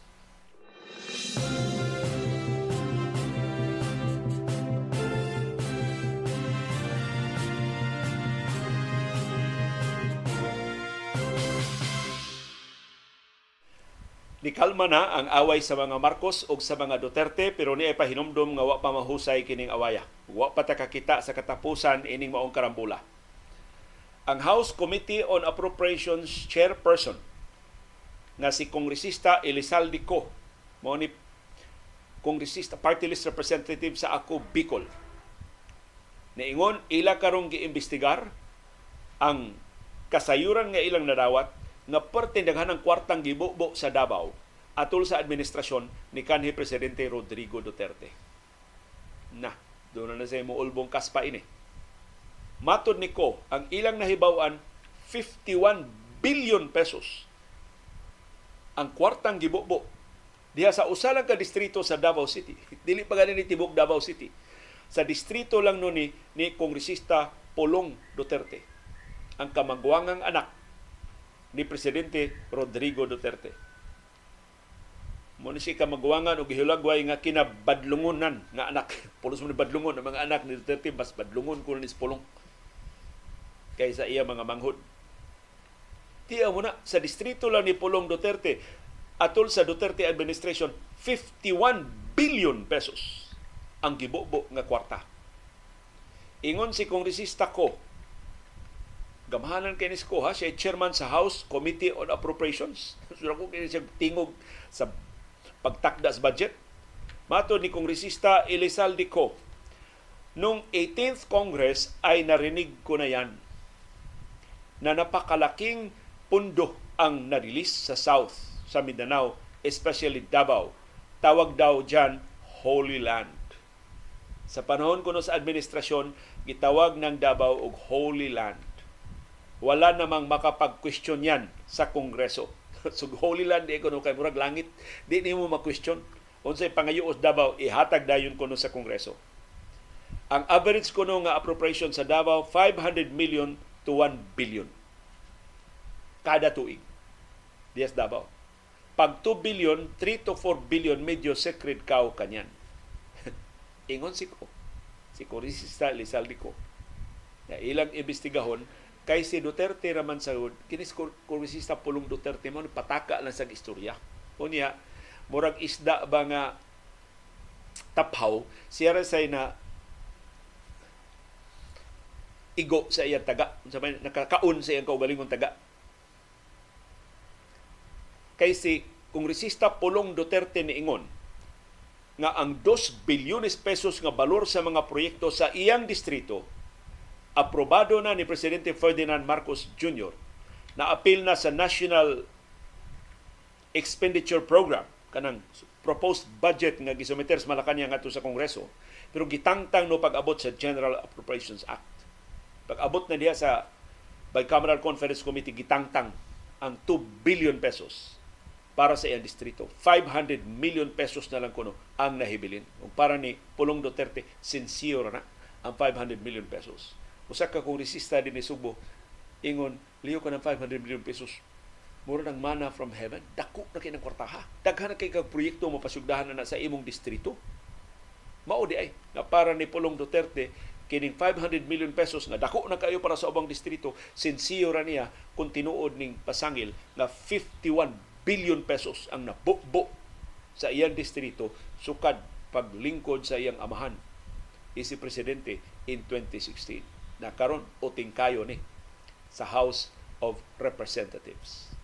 Dili naman tayo ni mabawi ginagasto naman ng kwartaha hinaot na dapat ning mga proyekto diya sa distrito ni kongresista Pulong Duterte pero kini gamito ni sa kampo ni House Speaker Martin Romualdez na dili ganahan nga presidente ang sunod nga mubano sa Malacañang nga Duterte ang sunod nga presidente mubano sa Malacañang iyan ang gi tangtangan rostarang hagong-hagong si Vice Presidente Sara Duterte Carpio So wa pa mahuman, wa pa ta moabot sa exciting part ining away sa mga Marcos ug sa mga Duterte. Pero di kay ta munti ta mutabang og abiba kay di ni mahitungod nato, mahitungod ni nila. Hinunua mangita tag paagi unsaon nato paggamit kining awaya aron sa paglimpyo ining administrasyon na.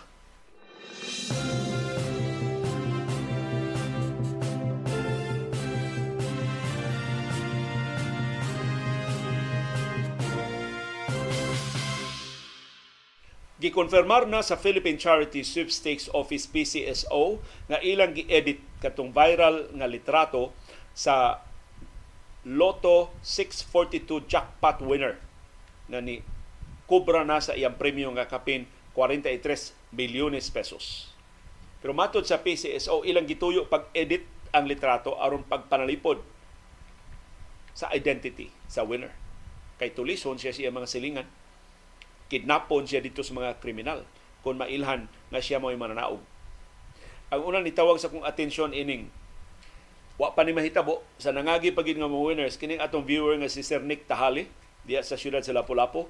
Si Nick Tahali kada dunay makadaog nga loan better mo ingon jud daya na sa ni, tikas na sa ni. Kaya mo gutay ideya, tinuod ba dyan na nga mananaog? O di man na taga PCSO lang, mo ini kubra ang kwartaha? Kadakuan ang kwartaha Unya kagamit ang kwarta sumabot nga eleksyon so posible nga dunay kalambigitan niya mas dagko pa mga opisyal sa Malacañang.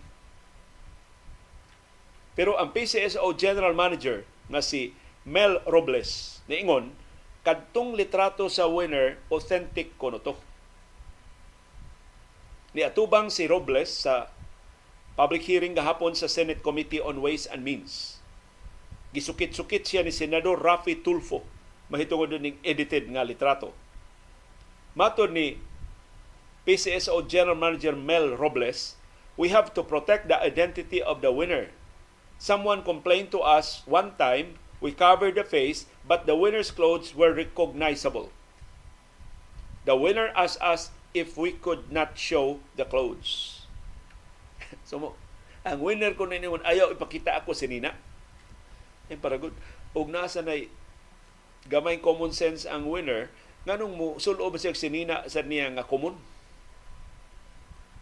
Imbis i-edit, nganong dili man ta mag andam diha og mga sinina nga mahimong ma homehuaman diha mga winners. I mean, i-edit gyud nato ang litrato aron madudahan tag samot. Magbutang ta mga blazer, magbutang ta mga jackets, magbutang ta og mga hoodies, unsa pa nang uban diha nga mga magbutang ta gown para ang winner dili mailhan siya sinina. Nganong ato mang i-edit ang sinina? Kaya kung man kung primero ba, wa man jud pagsalig ang Philippine Charity Sweepstakes Office. Sukad pa na sa una sa nangagi pa mga administrasyon, suspect na gina ang PCSO. Pero sa naman, ang atong katawhan nga naha maging musugal. Dako man kay kita ang PCSO. Kadto ding viral nga litrato Kinuha to gikan sa litrato sa model sa Sinina. Na model og sinina sa usas mga tindahan. Online nga tindahan. Nag advertise siya sa sinina. So ang kadto kuno mo litrato gigamit og gibutangan lang sa naong sa winner. Nya ang naong pag gibutangan og mask. Aron nga dili mailhan.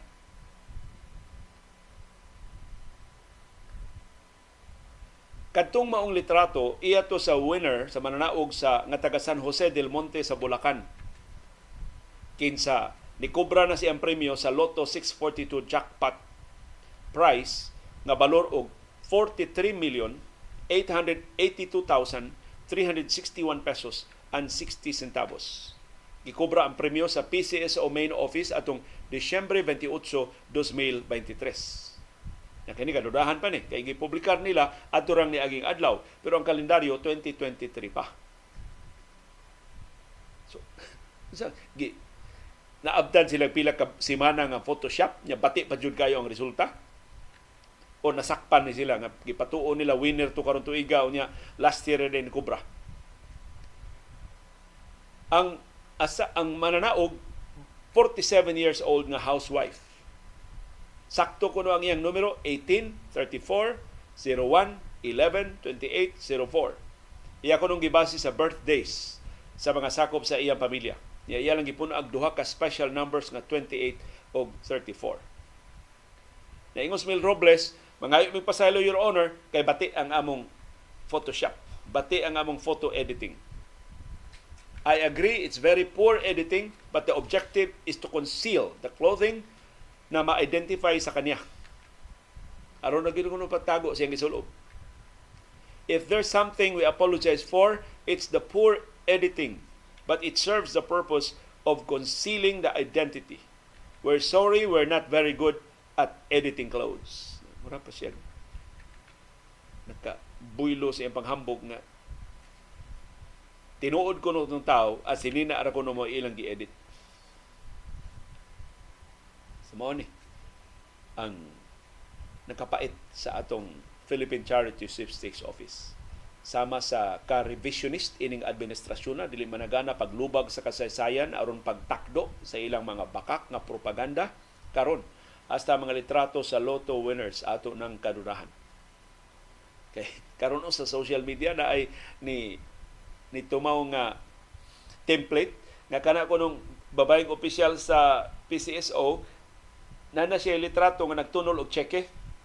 Yan cheque sumpayan na lang nila og recipient ilan lang but i-photoshop dito ang recipient sa cheque na mo'y nagdawat sa cheque. Basta daghan kay mga inconsistency sa litrato nga kay gipahaom ra mangun nila sa, sa sinina atong model sa usa ka tindahan. Wa ani nila ba ang original na lang ang litrato, giusab na lang ang kolor, giusab na lang ang Wagid. wa gyud ning Philippine Charity Sweepstakes Office mo samot pagduda kung kana mga mananaog sa ilang mga lotto draw tinuod ba yun ng mga tao o dili ba na mga suod ra nilang mga higala or mga opisyal ra sa administrasyon kay nagtigom na og pondo para vote buying sa mabot nga mga eleksyon.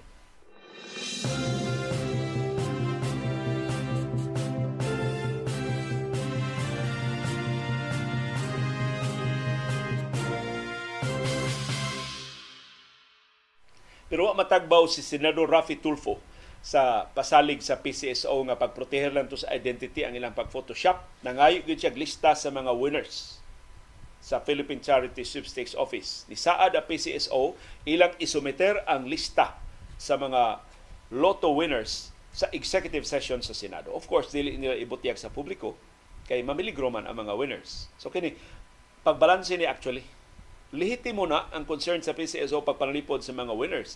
Pero unsa may atong garantiya karon considering sa kakadudahan ining mga personalidad sa Philippine Charity Sweepstakes Office. Ang nagtudlo mismo nila doon na sa ilang kaugalingong agenda nga mao siya mo kubraan ng milyon nga mga premyo sa Philippine Charity Sweepstakes Office. So atol sa executive session pasabot sila rang mga senador, sila rang mga sakop sa komitiba mao magsesyon og si Robles adto ihatag ang lista sa mga winners. Ingon si Senador Rafi Tulfo, I need to know the winners during the executive session because there were reports that your friends won the lotto. Nakadawat ko reports, imo ng mga amigo, Mil Robles, ang nakadaog sa loto. I need the identities. We will trace if they were connected with you. Among subayon, imo ba ning tinuod mga higala, mga amiga o mga amigo. I'll do that even if we need to hire a private detective. So dili ta mo salig sa NBI, dili ta mo salig sa kapolisan, mag-hire kog mag-hire mi sa Senado among kaugalingong detective aron pag subay kinsa ning mga mananaog. Tinuod ba gyud ning ordinaryo nga mga molupyo? Tinuod ba gyud ning taga Bulacan? Tinuod ba gyud ning uh, taga Luzon, taga Visayas, taga Mindanao o imo ra na mga sakop ra ni sa Iglesia ni Cristo. Kay kinis Mel Robles dako man ning opisyal sa Iglesia ni Cristo. Pero pagduda gyud taga Malacañang ray nakadaog ini kay para lagi ni vote buying Sus, imagine sukad paglingkod ni Presidente Ferdinand Marcos Jr., pila na ka mga bola sa loto. Ang pulos loan better ang nidaog. Niya gi-photoshop ra ang mga litrato. Pila na ka bilyon ka pesos ang ilang napundo karon. Kama kalilisan, pila sa ka bilyon ka pesos ang ilang ipabaha. Aron pagsiguro nga sila'y makadaog pinagi sa vote buying sa umaabot nga mga eleksyon. Laing pahibaw sa PCSO, doon ay laing nakadaog og jackpot price. Loan better gihapon, usa rin nakadaog sa 690 million pesos. Kamoy grand prize sa Grand Lotto 655 draw. Pero ningon ang PCSO, naani sila lista sa tanang mga mananaog. Kung, kung isopina no sila, sa to pa, pugso na sila sa Senado, ilang isometer ang listahan sa mga mananaog. Aron masusi tinuuray ba ni sila ng mga tao? Di ba ni kinupilas directory ang mga ngan ini mo mga winners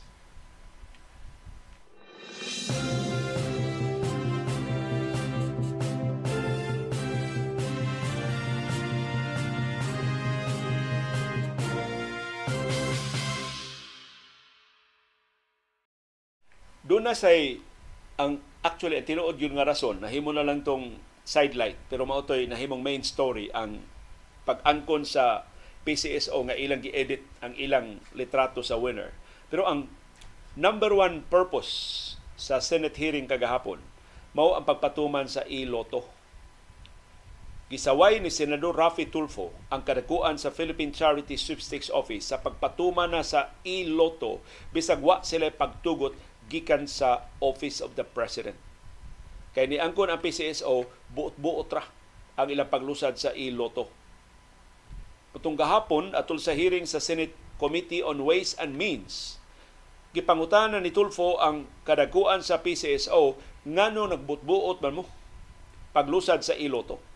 Apil siyang gipangutana ang chairman sa PCSO nga si Juni Kua ug ang general manager sa PCSO nga si Milquiades Mel Robles nganong gilaktawan man ninyo ang Malacanang sa inyong paglusad sa iloto operations. Mato ni Robles, wa nila pangayo ang pagtugot sa Malacanang kay ang iloto trial pa man. Trial run pa nun. Dili pa nun mo itinuod. Yun nga iloto. Murag eksperimento pa lang ni gisuwayan pa lang ni nila. Kining iloto mao ni ang sistema nga ang mga sugarol maka-appeal sa inadlaw nga lotto draws pinaagi sa online na facilities. Dili na sila mo adtong mga lotto outlets. Mahimo na sila mo posta online. Pili lang silang dokumento online. Diha ra sa ilang kaugaling mga panimay, makapusta na sila. Ginamit lang ilang mga telepono, makapusta na sila. So, ingon ang PCSO, trial run pa man Your Honor. Hindi sa amin mananghit. Pero ningon si Tulfo, ang PCSO angayan unta nga nangayo sa permiso sa Office of the President, matrial run man o buylo na ang implementasyon sa iloto. Pero si Robles, andam kayo. Mato ni Robles, Your Honor, ipakita na ko ninyo ang suwat sa Executive Secretary nga si Lucas Bersamin nga nagtugot namo sa PCSO nga maoray magbuot gikinahanglan na ba ang online platform sa loto kay masuhito man mi ining butanga your honor kaysa Malacañang pero wa papiris ni Tulfo. Mato ni Tulfo, kanang baruganan sa executive secretary giluwatan na sa wa pa muluwat sa iyang kaugalingong legal opinion ang Office of the government-owned and controlled corporation. Ang mga abogado sa OGCC ni question sa tuob-tuob o buot-buot nga pagpatuman sa iloto operations. So ingon si Tulfo, nakahibaw pa si Executive Secretary Bersamin ining legal opinion sa OGCC, posibleng mausab ang iyang opinion. Pero ni-insister si Robles, isog-isog ni Robles. hibaw man siya Iglesia ni Cristo na aniya. O niya, hibaw siya nga ang administrasyon dili makakontra sa Iglesia ni Cristo. So wa siya mahadlok ni Tulfo. Ingon si Robles, ang e-lotto operations wa magkinahanglan og prior approval gikan sa Office of the President kay sila nagtuo nga kining legal opinion sa OGCC mahitungod ni sa birthday panalo application sa PCSO. Ang birthday panalo application usa ka duwa samtang ang e-lotto usa ka platform. Lahi ra kuno your honor. So kadto birthday panalo game mao gi objekan sa OGCC. O dili sila angay mangayo sa pagtugot sa Office of the President. Pero si Tulfo murag nilngig ni mga advisors o sa mas mga advisors ni Tulfo taga Sugbo, guwapang abogada nga taga Sugbo, di lang nato isgutan angan din sa atong programa. Gibasa ni Tulfo ang portion sa legal opinion sa Office of the Government Owned and Controlled Corporation Council. Nga nagkanayon, permission must be sought for games with an experimental test run basis and for procurement of several online betting systems or platforms. Appeal ang iloto na napasiya trial operations. Nilingiga gini Robles kung mamakak ba siya inatubangay, mahimo ra gid niya. Pero sa taman, maro man sa Stolfo nga iyang gikaengkwentro giimbestigar ni Tulfo ang e-lotto operations tungod sa reklamo sa mga lotto outlet franchises, franchisees. Kati mga nakakuha o mga lotto outlets kay ni minus ang ilang halin. so nag naigo sugal na ning daan ang lotto outlets masayon man ang pagpanunggal pinagi sa online lotto sa e-lotto na wad-an in sila sa ilang kita na ni, ni us-us pag-ayo ang ilang halin In fact, dunay pipila sa ilang mga sakop na nirana sa ilang mga lotto outlets human gi-introduce ang e-lotto platform atong Disyembre sa niaging tuig. Atol sa hearing kagahapon sa Senado, ang presidente sa mga lotto agents ni Saway nga kalibuan ka mga outlets ang nanirana. Sus, dikhan na naman ding nanira. Pero, giingnan lang kuno sila sa PCSO nga dili ni tungod sa iloto tungod na sa kakuwang sa mga makina. Maunang gisiraduan ang mga loto outlets kay way mga makina na magamit nila. Kipasabot ni Robles nga kining modernisasyon, kining digitization sa loto operations wa ni mahitabo, wa ni magsugod sa iyang administrasyon. In fact, mato ni Robles palabihon niya, pasdaghan pa ang mga loto outlets paabuton og mga 11,000 sa tibuok Pilipinas. Wag gidaganan ining Mel Robles. Kung di makalusot sa wala, mulusot sa tuo. Kung di makalusot sa tuo, sa imbawaw, mulusot sa ilaw. Kung wala gyud mahimo, magpalaban sa Malacañang. Magpalaban sa Iglesia ni Kristo kung maapiki na sa iyang pwesto.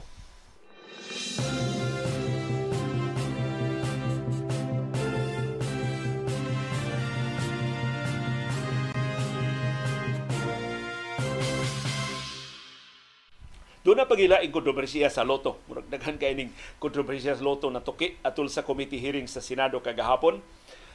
Nireklamo ang, ang PCSO mo sa nireklamo. Matod sa Philippine Charity Sweepstakes Office na alkanse sila og tunga sa milyon ka pesos kada adlaw tungod sa canceled lotto tickets. Naday mga lotto tickets nga napalit na, nya kansilahon. Ingon ang PCSO, ang ilang alkanse na 500,000 pesos a day tunga sa milyon ka pesos kada adlaw. So ang solusyon sa PCSO, ilang gikanselar ang cancellation sa lotto ticket. So mapalit na gani ang lotto tickets, dili na na mahimong makanselar. Mo nang nireklamo ang Philippine Online Lotto Agents Association, pinagi silang presidente nga si Evelyn Javier na mo ni atubang sa hearing sa Senado gahapon. Mato ni Javier, na problema sila pag-ayo human kansilaha, human gitangtang ang feature sa cancellation sa mga lotto tickets sa Philippine Charity Sweepstakes Office. Pero ni pasabot ang general manager sa PCSO nga si Melquiades Robles nga nagduda sila dunay binuang kini mga cancellation sa lotto tickets. Mo nga ilang gitangtang. Kay dako kay sila alkanse ang Philippine Charity Sweepstakes Office. Doon ako ng mga tickets nga napalit na na printa na nya kaliton lang og kanselar. Nahatag na ang ticket nga tus customer, unya i-cancel ang mga tickets. So mo ni dako kay ng alkanse 500,000 to 600,000 pesos a day ang ilang alkanse. Mao kuno ni alkanse nila kung ipadayon ang cancellation. So wa na nila tuguti ang cancellation kung mahali na ang mga lotto tickets. Ingon si Robles, doon ay usa ka branch nga ilag yung ginudahan nga binuang ang cancellation kaya ang iyang cancellation mas daghan pa sa aktual niya nga transaksyon. mas daghan pang gi-cancelar kaysa mga tickets nga nahalin. Sa usa ka outlet, dunay 14,000 cancellations. Pero ang iyang halin 9,000 ra.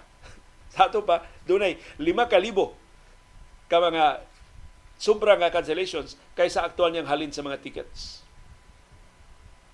Ug ingon si Robles nagduda sila dunay pattern, gibinuangan sila sa mga outlets. Mo nang ila na lang gitangtang ang cancellation. Ingon si Robles, ang usa sa ilang pagduda nga kining binuang sa mga cancellation sa mga lotto tickets na ani sa mga teller. Maoy nag nangwarta ini. Pero ang presidente sa mga online sa mga lotto outlets na si Javier ni ingon dili na wa na mahitabo sa tanan nga mga lotto outlets. Mato ni Javier, dunay mga cancellation gikinahanglan jud tungod sa honest mistake sa ilang mga teller, sa ilang mga trabahante. Nasayop sila og tuplok og numero, unya naprinta na, kinakanselahon to kay di mamudawat ang nakapalit adto sa nasayop nga printa nga mga tickets or hugaw ang card. So kinang pulihan ang hugaw nga card. So kansilahon tong na issue na nga hugaw nga card. Pero karon di na na makanselar So sila na intaw mga agents, ang ilan ng mga tellers mo reimburse sa mga buyers. So nasalbar ang Philippine Charity Sweepstakes Office og 500,000 to 600,000 pesos nga alkanse kada adlaw. Tuan na ni karon giabaga sa mga PCSO agents o mga tellers. Mga kabus in town nga mga trabahante mo mo reimburse ini Samtang ni menos ang pag-ayo ng halin tungod sa iloto operation sa PCSO. So tanang ginansya tuwa sa PCSO at tanang alkanse na sa ilang mga ahente.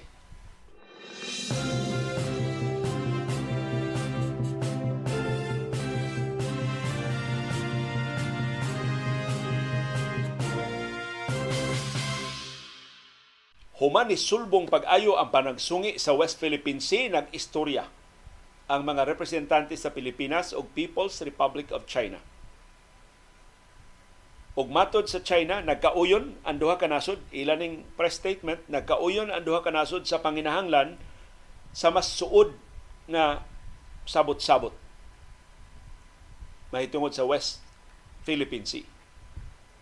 Matod sa China, the two countries held a candid and in-depth exchange of views on the situation in the South China Sea.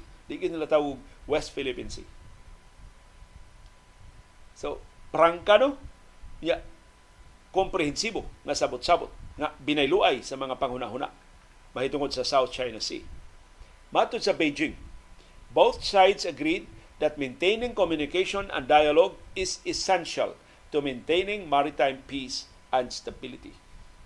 Ang kanunay ng pang-istorya, importante aron mapabilin ang kalinaw diha sa West Philippine Sea nga ilag yung tawgon og South China Sea. Of course, gikinahanglan ang sabot-sabot, pero unsa man yung gihimo human sa sabot-sabot?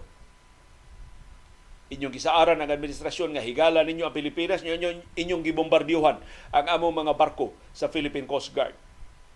Inyong gipasaligan ang Malacanang nga pinangga nga partner sa China ang Pilipinas, inyong gibanggaan.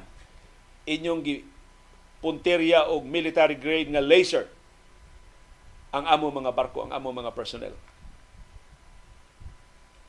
Matod sa China, nagkauyon sab ang duha ka nasod they would work to improve their maritime communication mechanism in a bid to properly handle maritime emergencies. Aron doon ako ng mga panagsungi, maatiman dayo. Oh, ingon bitaw si Presidente Ferdinand Marcos Jr., resulta siya pagduaw dito sa Beijing, nagtukod, nagbutang silang hotline. Kanang hotline, espesyal na nga linyas telepono, inigpunit ni mo na wa na kay dial-dial mo, pagting na yun dito spikas. Ang hotline ko, no, sa diyang nahitabo tong panagbanggaay, nahitabo tong mga pagbombardiyo water cannon sa atong mga barko, pagtawag sa Department of Foreign Affairs sa hotline, why mo tubag? Dito sa Pikas Tumoy. Why, why nitubag sa China? So, sa may kapuslanan sa dugang sabot-sabot. Gani ba mo magsabot ang China. May man kay siya musaad sa tubangan, may kay siya motampok sa buko-buko. Sa pikas nga bahin, ang gobyerno sa Pilipinas pinagi sa Department of Foreign Affairs niluwat sa og iyang kaugalingong pamahayag. Human sa sabot-sabot uban sa China, matod sa DFA, the two countries agreed that continuous dialogue is important to keep peace and stability at sea and assured each other of their mutual commitment to avoid escalation of tensions. So kinahanglan ipadayon ang sabot-sabot sa duha ka nasod aron kalikayan ang pagsulbong sa dugang tensyon diha sa West Philippine Sea.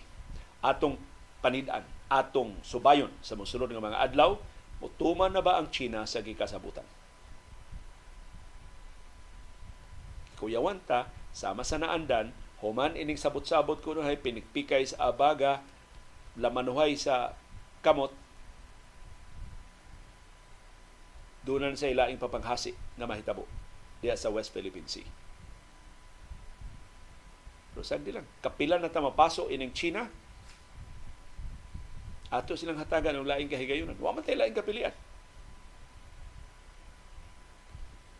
Hinaut. Ato lang pang hinauton. O ipakita na to sa tibok kalibutan, kasabot mi, mao kini, mao kana, tanawa unsay aktual nilang gihimo pagkahuman aron mabantang sa tibok kalibutan unsa ka salbahis, unsa ka kadudahan, unsa ka bakakon, unsa ka mapalabilabihon, unsa ka madaog-daugon ang China.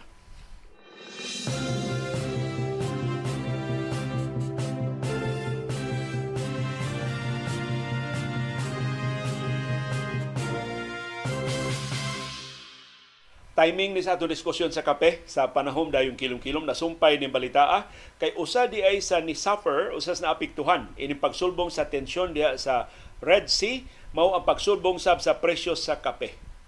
Ug ang pagnihit sa supply sa kape. Kalibutano ni nga negosyo sa kape mo'y apektado anang tensyon diha sa Red Sea. Ang robusta beans kining robusta coffee nga mo'y labing usas labing himalitan nga klase sa kape sa tibok kalibutan maoy na apektuhan. Kining robusta muni kasarang gamiton sa instant coffee. Kini atong itimpla kada adlaw. Robusta coffee kasagaran ang gigamit ini. Nisulbong pag-ayo ang gasto sa shipping sa robusta tungod sa paglibot ng mga barko sa Africa sa mas layo na nga ruta aron di sila maigo sa bombardiyo sa mga terorista diha sa Red Sea. Ang ubang kanasuran wa na mamalit sa Robusta coffee gikan sa Vietnam. So ang ni-suffer ini ang export sa kape sa Vietnam. Kay ang kape sa Vietnam inigpalit sa taga-Europa moagi man sa Red Sea. Tuwa sila mo palit sa Brazil. Maayo ko no ang kape sa Brazil dili mo agi sa Red Sea, dili mahulga sa mga terorista. So ang Brazil mo nabuhong pag-ayo ang ilang halin sa kape. Ang Vietnam mo ni kuyaig sa pagtibugsok sa ilang halin sa Robusta coffee. So inaot, iwaling na nila ilang export dinis atos Pilipinas, makatilaw tag mas maayong klase sa kape o hopefully dili sa dili sama kamahal sa ilang presyong gibungat dito sa Europa. Kay di man moagi og Red Sea ang shipment sa Vietnam padung diri sa ato sa Pilipinas. Ang Europe-bound vessels gikan sa Vietnam kinahanglan gyud moagi sa Red Sea. O sila maoy labing nahulga ining terorismo sa Houthis o sa mga pirata dito sa Somalia. Ang negosyo sa Robusta Coffee nga moagi sa Red Sea na hasol na sa una pa. Atong 2021 sa ito pa tulo ka tuig ang nilabay sa dihang usa ka barko ang naaksidente gibabagan gini ang tibok Swiss Canal. Kay gamay ra man ang kanala pag babags barko na naalihan ni ang tibok Swiss Canal, wa nay nakaagi. So na bulyaso ang coffee market ni atong higayuna. Pero ning higayuna mas seryoso ning hulga. Kay wa pahibaw kano sa mahuman kining hulga sa mga Houthis diha sa Yemen sa Red Sea. Napugos ang mga barko sa pag-usab sa ilang mga ruta ug mao nang mas mahal na ang gasto, mas dako na ang gasto sa pagtransport sa mga produkto sama sa lana o sama sa kape.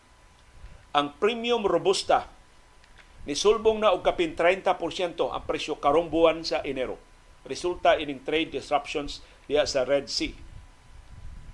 Puno pagid ni sa shortage kay nagnihit na di ay ang coffee beans sa niagi pang tuig sa 2023 Nisulbong na ang presyo by 60% tungod sa ka uga sa kapihan dito sa Vietnam. So naigo naman ang Vietnam sa El Nino, ang ilang produksyon sa kape na apektuhan ni menos ni tidlong pag-ayo mo nang nisulbong og 60% ang presyo sa kape last year. Ang Vietnam pertin dakuha ining ilang export sa kape, 40% sa world's overall production sa robusta robusta beans nagikan sa Vietnam. Sigo na sa record sa Nescafe, ang kalibutanon ng kompanya sa kape. Sigon sa International Coffee Organization, ang robusta prices na siyang kinatasan nga ang ang sa niaging 25 katuig. di di di ano ta palit kape karon gikan sa Vietnam kay perting mahala pero ang tanan ning kape naapektuhan. Ang kalibutan ng presyo sa kape mo ni sulbong sa 25 year high in December last year kanang mga hulga diha sa Red Sea ni saka na sab sa bayranan sa barko by 122%. So sobra pas na doble ang pritihan sa mga barko sukad sa Disyembre. Ang Vietnam niingon ang ilang shipping sa Robusta Coffee na pilo-pilo nagkapito. So wala lang madoble na sevenfold ang saka sa ilang freight cost. Ug samtang nagpadayon ka grabe ang hulga diha sa Red Sea, magpadayon sab ang kabalaka di ilang salana, di ilang sa kape, kundi sa global supply shocks na atong nahiaguman sa niaging pandemya sa COVID-19 nga masubli kundi mabadlong kanang kagulian karon hulga karon sa terorismo diha sa Red Sea.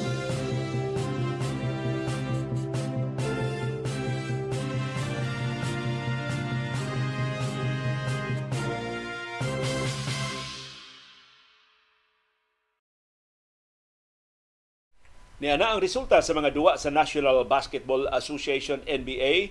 Ang Minnesota Timberwolves nidaog batok sa Detroit Pistons 124-117. Si Anthony Edwards mo nangu sa kadaugan sa Wolves with 27 points. Si Carl Anthony Towns dunay 27 points para sa Wolves. Samtang Atlanta Hawks Nidaog batok sa Orlando Magic 106-104 si DeJounte Murray mao nangu sa kadaugan sa Hawks with 26 points. Si Paulo Banquero mao nangu sa napilding ang Magic with 26 points. Boston Celtics nilubong sa San Antonio Spurs 117-98 si Jason Tatum mao nangu sa kadaugan sa Celtics with 24 points. Si Victor Wimbanyama mo top scorer para sa napilding nga Spurs with 27 points ang Cleveland Cavaliers ni pakauaw sa Milwaukee Bucks sa ilang kaugalingong home court 135 ang Cavs 95 pero ang Bucks. Sus gabiha 40 puntos ang lubong sa Milwaukee Bucks. Si George Niang mo inangu sa kadaugan sa Cavs with 33 points. Si Donovan Mitchell ni puno og 31 points. Ang Cavs ni extend sa ilang winning streak ngadto sa season best nga 6 games. Si Damian Lillard mo rin nagtikaw-tikaw sa Bucks with 17 points kay si Yanis Antetokounmpo gipalingkod tungod sa iyang injury sa iyang tuo nga abaga. Mao ni labing una nga pagka-absent ni Yanis og duwa sa nagpadayong season human sa 29 games. Samtang New York Knicks ni daog batok sa Houston Rockets 109-94 si Julius Randle mo nangu sa kadaugan sa Knicks with 31 points pero nakabenepisyo ang Knicks sa pagbalik na sa ilang point guard nga si Jalen Brunson. Dunay 30 points. Na absent si Brunson og duha ka duha. Mo pagkapildi sa Knicks. Si Jaden Green, ang Filipino-American, wa magpakauaw sa pagkapildi sa Rockets, na siya 15 points. Samtang Toronto Raptors, sila og batok sa Miami Heat, 121-97.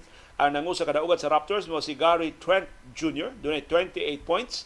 Si RJ Barrett, nitampo sa 26 points para sa Raptors. Si Jimmy Butler mo nangu sa napildi nga Heat with 16 points.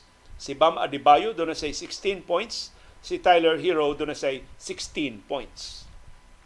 Samtang New Orleans Pelicans, sila og batok sa Charlotte Hornets, 132-112. Si Brandon Ingram, doon ay triple-double, 28 points, 10 rebounds, ug 10 assists. Si LaMelo Ball, mo nangusa na building nga Hornets with 29 points. Samtang Los Angeles Lakers, nila og batok sa Dallas Mavericks, 127-110 si D'Angelo Russell may top scorer para sa Lakers with 29 points. Si Anthony Davis nag double-double, 28 points og 12 rebounds. Si LeBron James nitampo og 25 points. Ang good news para sa Mavs, balik na duwa si Luka Doncic human siyang injury og ni-score siya 33 points kagahapon pero pildi sila. Si Doncic in fact nag triple-double, 33 points, 13 rebounds ug 10 assists. Nabalik siya human sa tuto kadua niya nga absence tungod sa iyang sprain sa iyang right ankle. Si Kyrie Irving mingaw kay gahapon do na 12 points batok sa Lakers. Samtang Portland Trail Blazers nidaog batok sa Brooklyn Nets 105, 103 si Jeremy Grant dunay 30 points si Michael Bridges dunay 21 points. Og niya ang schedule sa mga duwa sa NBA karong buntag sa tong oras dinhi sa Pilipinas alas 8:30 karong buntag ang Washington Wizards manung sa New York Knicks. Alas 8.30 karumbutag Chicago Bulls manung sa Toronto Raptors. Alas 10 karumbutag Oklahoma City Thunder manung sa Utah Jazz. Alas 11 karumbutag ang Memphis Grizzlies manung sa Minnesota Timberwolves. Alas 11 karumbutag Indiana Pacers manung sa Sacramento Kings.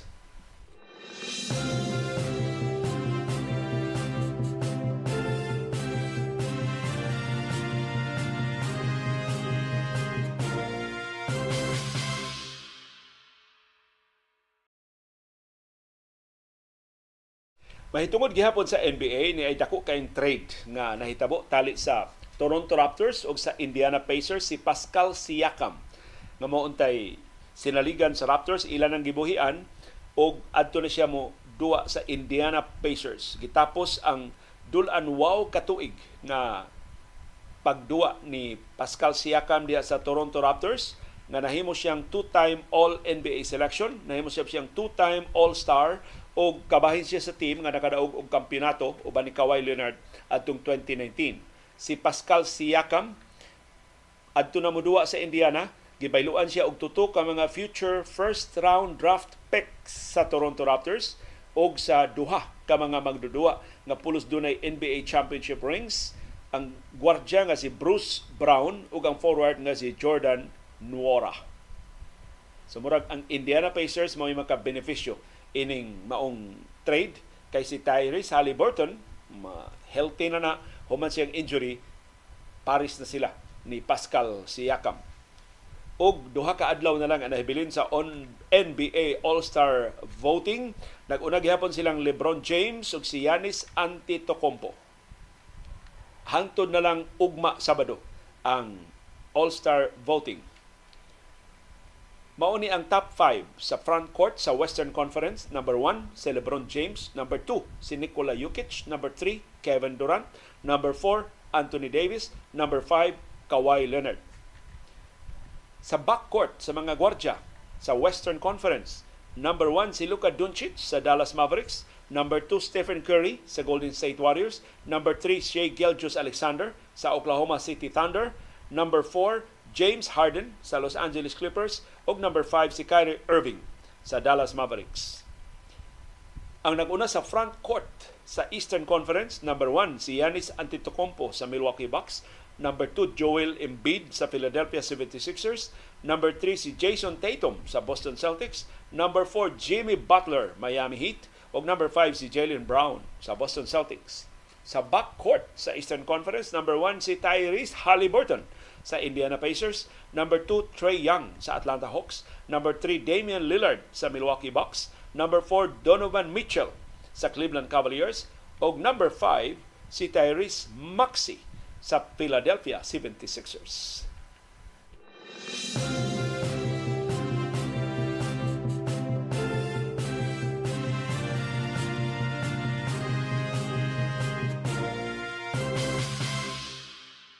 Daghang salamat sa aktibo nga pag-apilo pagsuporta sa atong mga programa. Ani ang atong viewers views. Si Beckham Cachero to sa Canada mo congratulate sa iyang gwapang kasin, sa iyang gwapang asawa nga nipasar sa dentistry licensure exam for dentists nga si Dr. Lia Sikinia Longos. Congratulations, Dr. Lia Sikinia Longos.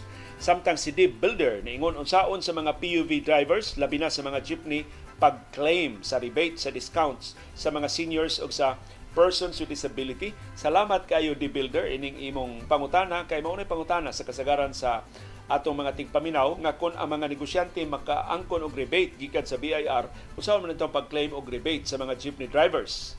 Atong sublion ang Republic Act number 11314 an act institutionalizing the grant of student fare discount privileges on public transportation and for other purposes. So mao ni ang balaod na nagmando og 20% discount sa mga estudyante.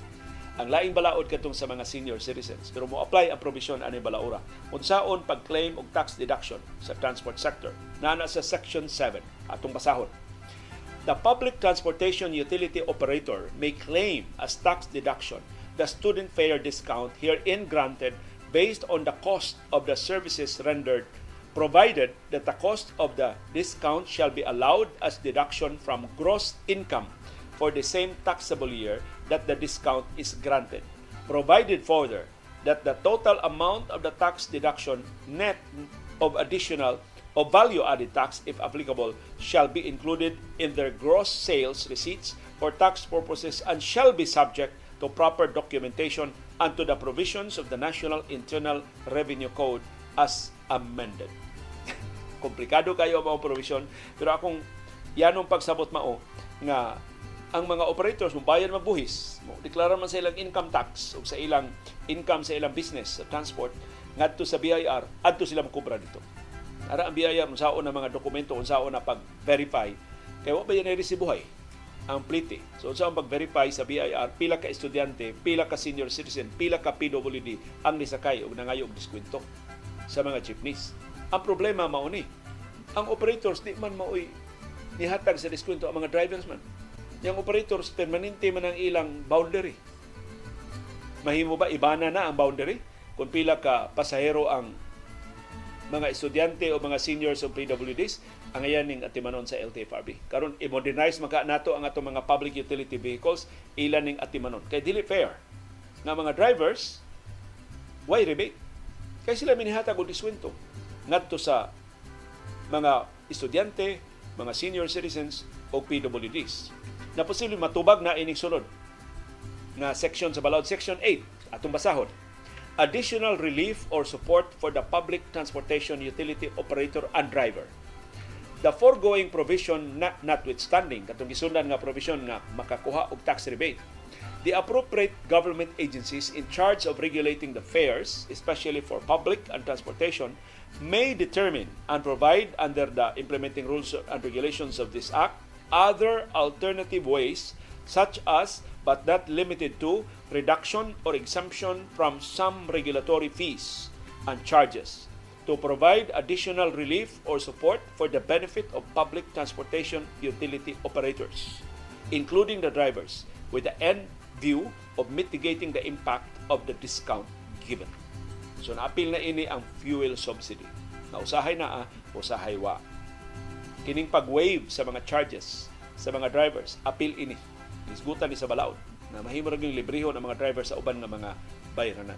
So I think usan is ang ngayon atubangon sa mga transport groups aron dili mag reklamo ang mga pasahero o mga seniors o mga PWDs hatagi silang discount pero gamita inyong organisasyon paghimong mga representasyon. Aron mabawi ni ninyo sa mga paagi nga gitakda gi-specify sa balaod. Kay dili tinuod makiangayon. Naglisod ang atong nakalisod-lisod atong mga PUG drivers. Ang ayang hatagan og diskwento kay giyamando sa balaod ang mga senior citizens, mga estudyante o ang mga persons with disability. Pero dili angay ang mga PUG drivers in town may magsagunto. Maoy kay takdas balaod makakubra ang ta sila og mga benepisyo. Pero saon na pag-document. Kung pila man ka mga pasahero pila man ka ang nahatagan og diskwento. Aron nga di sad maalkansi ang gobyerno sa maalkansi di sad mag-abuso di sad maalkansi ang mga drivers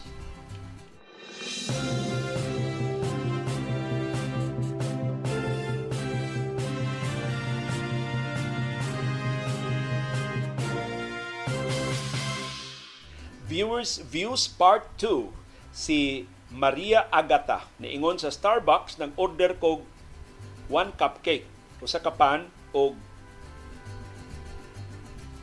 ang kape ramay dunay discount. 55 years old ko with ID uh, 65 years old ko with ID so gilapas sa Starbucks ang imong katungod. Kinahanglan doon kay diskwento sa tanan nimong gipalit. Dili lang sa kape nga diskwento. So kining Starbucks mura og minaldito ning ila. Ilang gikuha pa, for example ang notisya pero padayon nilang gipatuman. Kanang pinili nga, nga discount sa ilang mga customer. Si Maria Teresa Agbo na ingon diri sa Grubhub sa Anjo's World, duha mi ka senior citizen na ngaon o sara ang gikuhaan og 20% discount. Di lang kaduha o katulo mi nangaon diha usara gyud ang ilang i-honor maka-avail sa senior citizen discount. Kana kalapasan na kada senior citizen entitled og discount. Bisan nagdungan pa mo diag pangaon. Ug bahin sa mga sukli tag 25 centavos ang mga grocery like kay Sano Minglanilla, Robinsons, happy tanang mga groceries akong napalitan, di mo hatag og saktong sukli. 50 centavos kon matigom na na sa grocery. Dili mo hatag sakto og sukli, mayo unta mahataga na og pagtagad si Helena Amigable ningon finally na change na to plastic card ang papel na driver's license sa akong husband after 9 months sa renewal of April 19, 2023. This morning, we went to LTO, gahapon is buntag, we went to LTO SM City. Kay senior man, so priority siya Nag-biometrics and took pictures sa computer. Less than 20 minutes, he's done and his card was ready and we went out from the LTO office. Pag-mention nimo sa viewers views, tiyaling na dunay taga LTO na nakapaminaw. Uy, daghan taga LTO maminaw. Ining ato mga programa. Daghan salamat sa inyong tabang sa Amigable Couple nilang Ma'am Helena Amigable sa inyong tabang sa paghatag in town ng plastic card sa iyang driver's license sa deduction sub sa discount sa senior citizens, satisfied jud ko sa Greenwich Pizza, 20% less ug 12% VAT. 32% gyud ang total deduction, ang discount. Hasta pod sa Cafe Laguna o sa Burger King, tuman gid sila sa senior citizens discount. Hopefully tanan unta nga mga kananan mo respeto sa senior citizens nga privilege para malipay ang mga seniors sa remaining years sa ilang lives si Julian Lim naingon based on my experience murag senior citizen na ni si Julian Lim if I order additional food or drink after I paid my first order I can no longer avail of any discount. Ana kalapasan na sa balaod ang ayan na ninyong i-document o ireklamo ngadto sa OSCA Office of Senior Citizens Affairs. Nadaghan kay sa ato mga viewers nga naghisgot og mga ngan, la fortuna, di ko muhatag og discount ug uban nga mga establishments palihog i-document ang inyong reklamo. Kanang inyong mga resibo i-forward na ngadto sa OSCA sa Office of Senior Citizens Affairs sa Cebu City. Hatagi mi kopya aron makatabang mi follow up. Pero magsigilan tag istorya, wa gid mahimo. Kay wa may dokumento. Ipanghimakak na sa La Fortuna, ipanghimakak na sa Starbucks. wa na daganan ang investigasyon. Pero kung doon na mo'y dokumento, mapasaka ang kaso kini mga kanahan Si Sander Tagpeso niingon, abi ko og ang sinulog para ni Senior Santo Niño, pero sa akong naobserbahan karon nahimo naman ang sinulog nga halad ni Santa Gwendolyn. Dili na para ni Senior Santo Niño. Naunsa naman ning atong mga politiko, mga childish naman kaayo. Dili na childlike sa ni Santo Niño. God bless the Philippines. Mato ni Tyrone Talam, mahitungod gihapon ni sa sinulog, kung garbo na gani ang ipatigbabaw, mudako na gyud ang premyo sa sinulog. Si Beckham Cachero na ingon ngano mangyud magpaputi man ta nga ang mga puti nasina man na sila pag-ayo sa atong brownish nga kolor. Tino na mga turista manganhi dinis ato aron magpatan. Kita hinuon nga natural ning atong tan magpaputi na magpa, magpaluspad na hinuon ta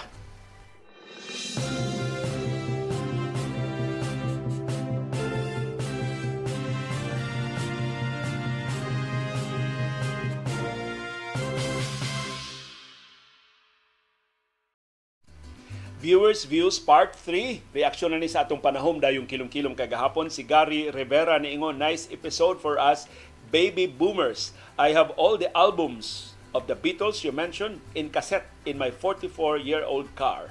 That's fan din si Beatles of si Gary Rivera. Si Danny Canales ni ingon akong top 5 favorite sa Beatles Yesterday, Hey Jude, Nowhere Man, Let It Be o Here Comes the Sun. Si Julieta Umpad niingon way kamatayon ang mga kanta sa Beatles, wa ko'y lingaw, sige lang kung tanaw silang concert, katong dito sila sa rooftop, tagas pa kay ilang mga buhok, o katong ilang concert sa 1964. Si Leo Alar niingon ang naibanda sa Tacloban City ang Four Brothers nindot kay mo kanta sa Beatles. Si Merna Casinas niingon uwanon diri sa Cabadbaran City, Agusan del Norte, The Beatles sila ang best group para nako tanan nilang kanta na ako'y kopya sa akong notebook. Si Mildred Campaner niingon basta the Beatles dili gyud ko pulan pa, pagpaminaw. Paborito nako ang Obladi, Oblada. Ito na kay anekdote anang Obladi, Oblada. Kausa nag-date, nag-date ming Dr. Iris kana ba date na romantic ay nga dinner, takdol ang buwan, tanan dito nga couple kuan kana bang uh, kuan man to. Murag hapit naman itong Valentine's Day. So, tanang pagkahuman nagkanta sa live band mo libot sila sa mga lamisa mo mo kanta sila sa request sa mga kanta so na request of Wonderful Tonight na ni kana mga nindot kay mga kanta ba pagabot sa mga lamisa ingos Iris egg pagkao ha diduol mo sa mga lamisa nangutana mo sa request ako gihungan aron ang ang singer nga gwapa kaayo aron dili makadungog sa Iris ko obladi oblada bitukar bitaw nag obladi oblada naguba ang ambience sa among among dinner. Si Leonardo Casas niingon kung ganahan ko magkatakanta sa videoke di jud masipyat akong kantahon ang Yesterday. Kay mo nay favorite sa akong maguwang nga iya duyugan sa iyang gitar. Mao ning kanta sa Beatles nga Why Pagkahupas. Si Elmer Hestopa tuas Texas niingon right timing jud sa imong topic yesterday. I had my tooth pulled kay na fracture and my dentist was playing his playlist all Beatles songs. Nakarimenis ko sa akong pagkaulitao diri sa Subo. Si Bex Tagalog na ingon, thank you for this topic. Ako ning i-play isud nako isunod nako as mentioned sa imong order. So kato naabdan na sa atong oras kay abtan tag uwan kay gahapon. Kato to ang first few albums sa Beatles. Wa pa tong ilang mga albums nga masikat pa gyud ang ilang mga kanta. Si Beckham Cachero na ingon kanang Beatles, di jud ko kalimot ana kay early year sa Fairview sa Lawaan Talisay City, among silingan kada weekend o kada summer Beatles ra ipatukar. Nya perte ra bang kusugas volume. Naabay time nga nagpakita o pagmahay ang grupo sa ilang pag-split. Ang ganahan jud kay makiusa sila si Paul McCartney, makiusa sila balik. Amigo na silang John Lennon pero para ni John uh, dili dili feasible kay si George Harrison. Sikat kay natong higayon niya. Busy kay si George Harrison siyang schedule. So wag gid mag-abot actually ilang schedule kay si Paul McCartney. Do na iyang kaugalingong banda. Hantod nag-solo na lang siya. Si John Lennon uh, nag-decider nga mag-house band siya for five years I think si John Lennon why kanta-kanta wa na siya mag-record demote siya siyang uh, panahon ni Sean kanang ilang anak ni Yoko Ono diha lang siya ni balik og record katong dayon na niyang kamatay in 1980. So, wag mag-abot ang ilang schedule. Doon na ba'y tinguha sa pag-unite? Maybe, pero nalingaw sila sa ilang mga solo careers. So, ang bisan unsa tinguha pag reunion wa gyud makaangkon og katumanan tungod sa nagkalaylain nilang schedule. Busy silang tanan sa ilang mga solo careers. Sa Ringo Starr, birabirahon man to nila na ay mga kanta si Paul McCartney siyang album sa Ringo Starr mo drummer. Na kanta si George Harrison iyang kuhaon sa Ringo Starr. Na ipipila ka kanta John Lennon iya sang kuhaon sa Ringo Starr. So sa Ringo Starr wa man na siya iyang kaugalingon ba nga komposisyon. In fact, ang mga albums ni Ringo Starr, mga composer siya mga kanta si John Lennon, si Paul McCartney, si George Harrison. Hatagan siya kanta. Eh, di man kaya na siya maayo mo compose si Ringo Starr. Si Eunice Masayon niingon ang may tungod na sa niskape. Ang kinalamian nga kape kanang libre. si Ray Envidiado niingon in addition sa basis sa kalami sa kape ang iyang aroma. Yes, I agree ang Nescafe Classic mo the best ever since mao na akong gamit. Si Noy Villegas niingon late reaction ni sa kape akong kusog kay ko magkape ni adto pero karon wa na gyud tungod sa taas nako nga IDP o pressure sa mata leading sa glaucoma. So kung more than 20 ang eye pressure, maayo siguro mag-limit-limit na sa kape, particularly sa caffeine. Si Henry Barshal, niingon 7 years na ko nga ang akong itimpla sa kape dili na asukar, half sa 3 in 1 o half sa Milo na lang likay sa diabetes.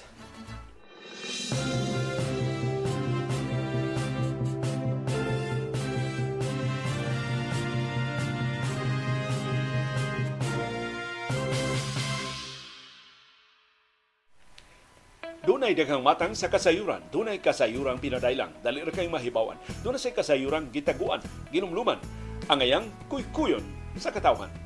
Kasayuran kinoy-kuyan. Naunsa man ang atong mga politiko sa Subo. Mura man og wa nay meter-meter sa pagpalabi sa ilang karbo. Mura magwa nay panagana sa ilang pagpangabuso. Mura man og gipaila sa dibisan kinsang hingtungdan nga sila hawd na gid kaayo.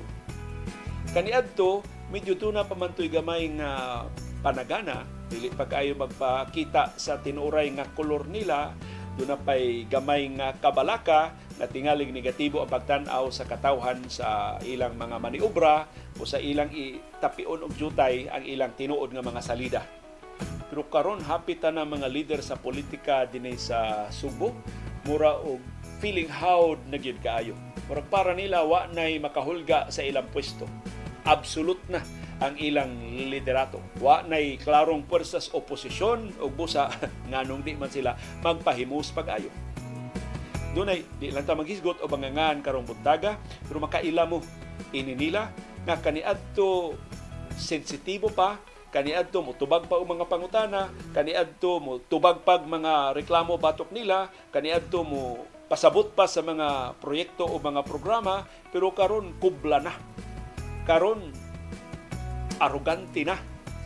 Karon bungol-bungulan na ka. Karon di na magtagad bisag lehitimo pa nga protesta. Kay para nila na naman sila sa opisina sila may hawd anang syudara anang lungsura na nung magtagad pa man sila ining ilang mga kontra wa man ginadag-anan bisag unsaon batok nila bisag kapila pa na sila magdagandagan sa ilang gihuptan karon nga katungdanan di gyud mahitabo nga pilion sila sa kinabag-an kay vote buying ra may ilang gisaligan. Wa may kwarta ni mga oposisyon in town sa ilang baruganan. Mao na balang ni ang atong masaksihan nga salida? Ang way kinutuban nga pangabuso sa mga naa sa pwesto nila?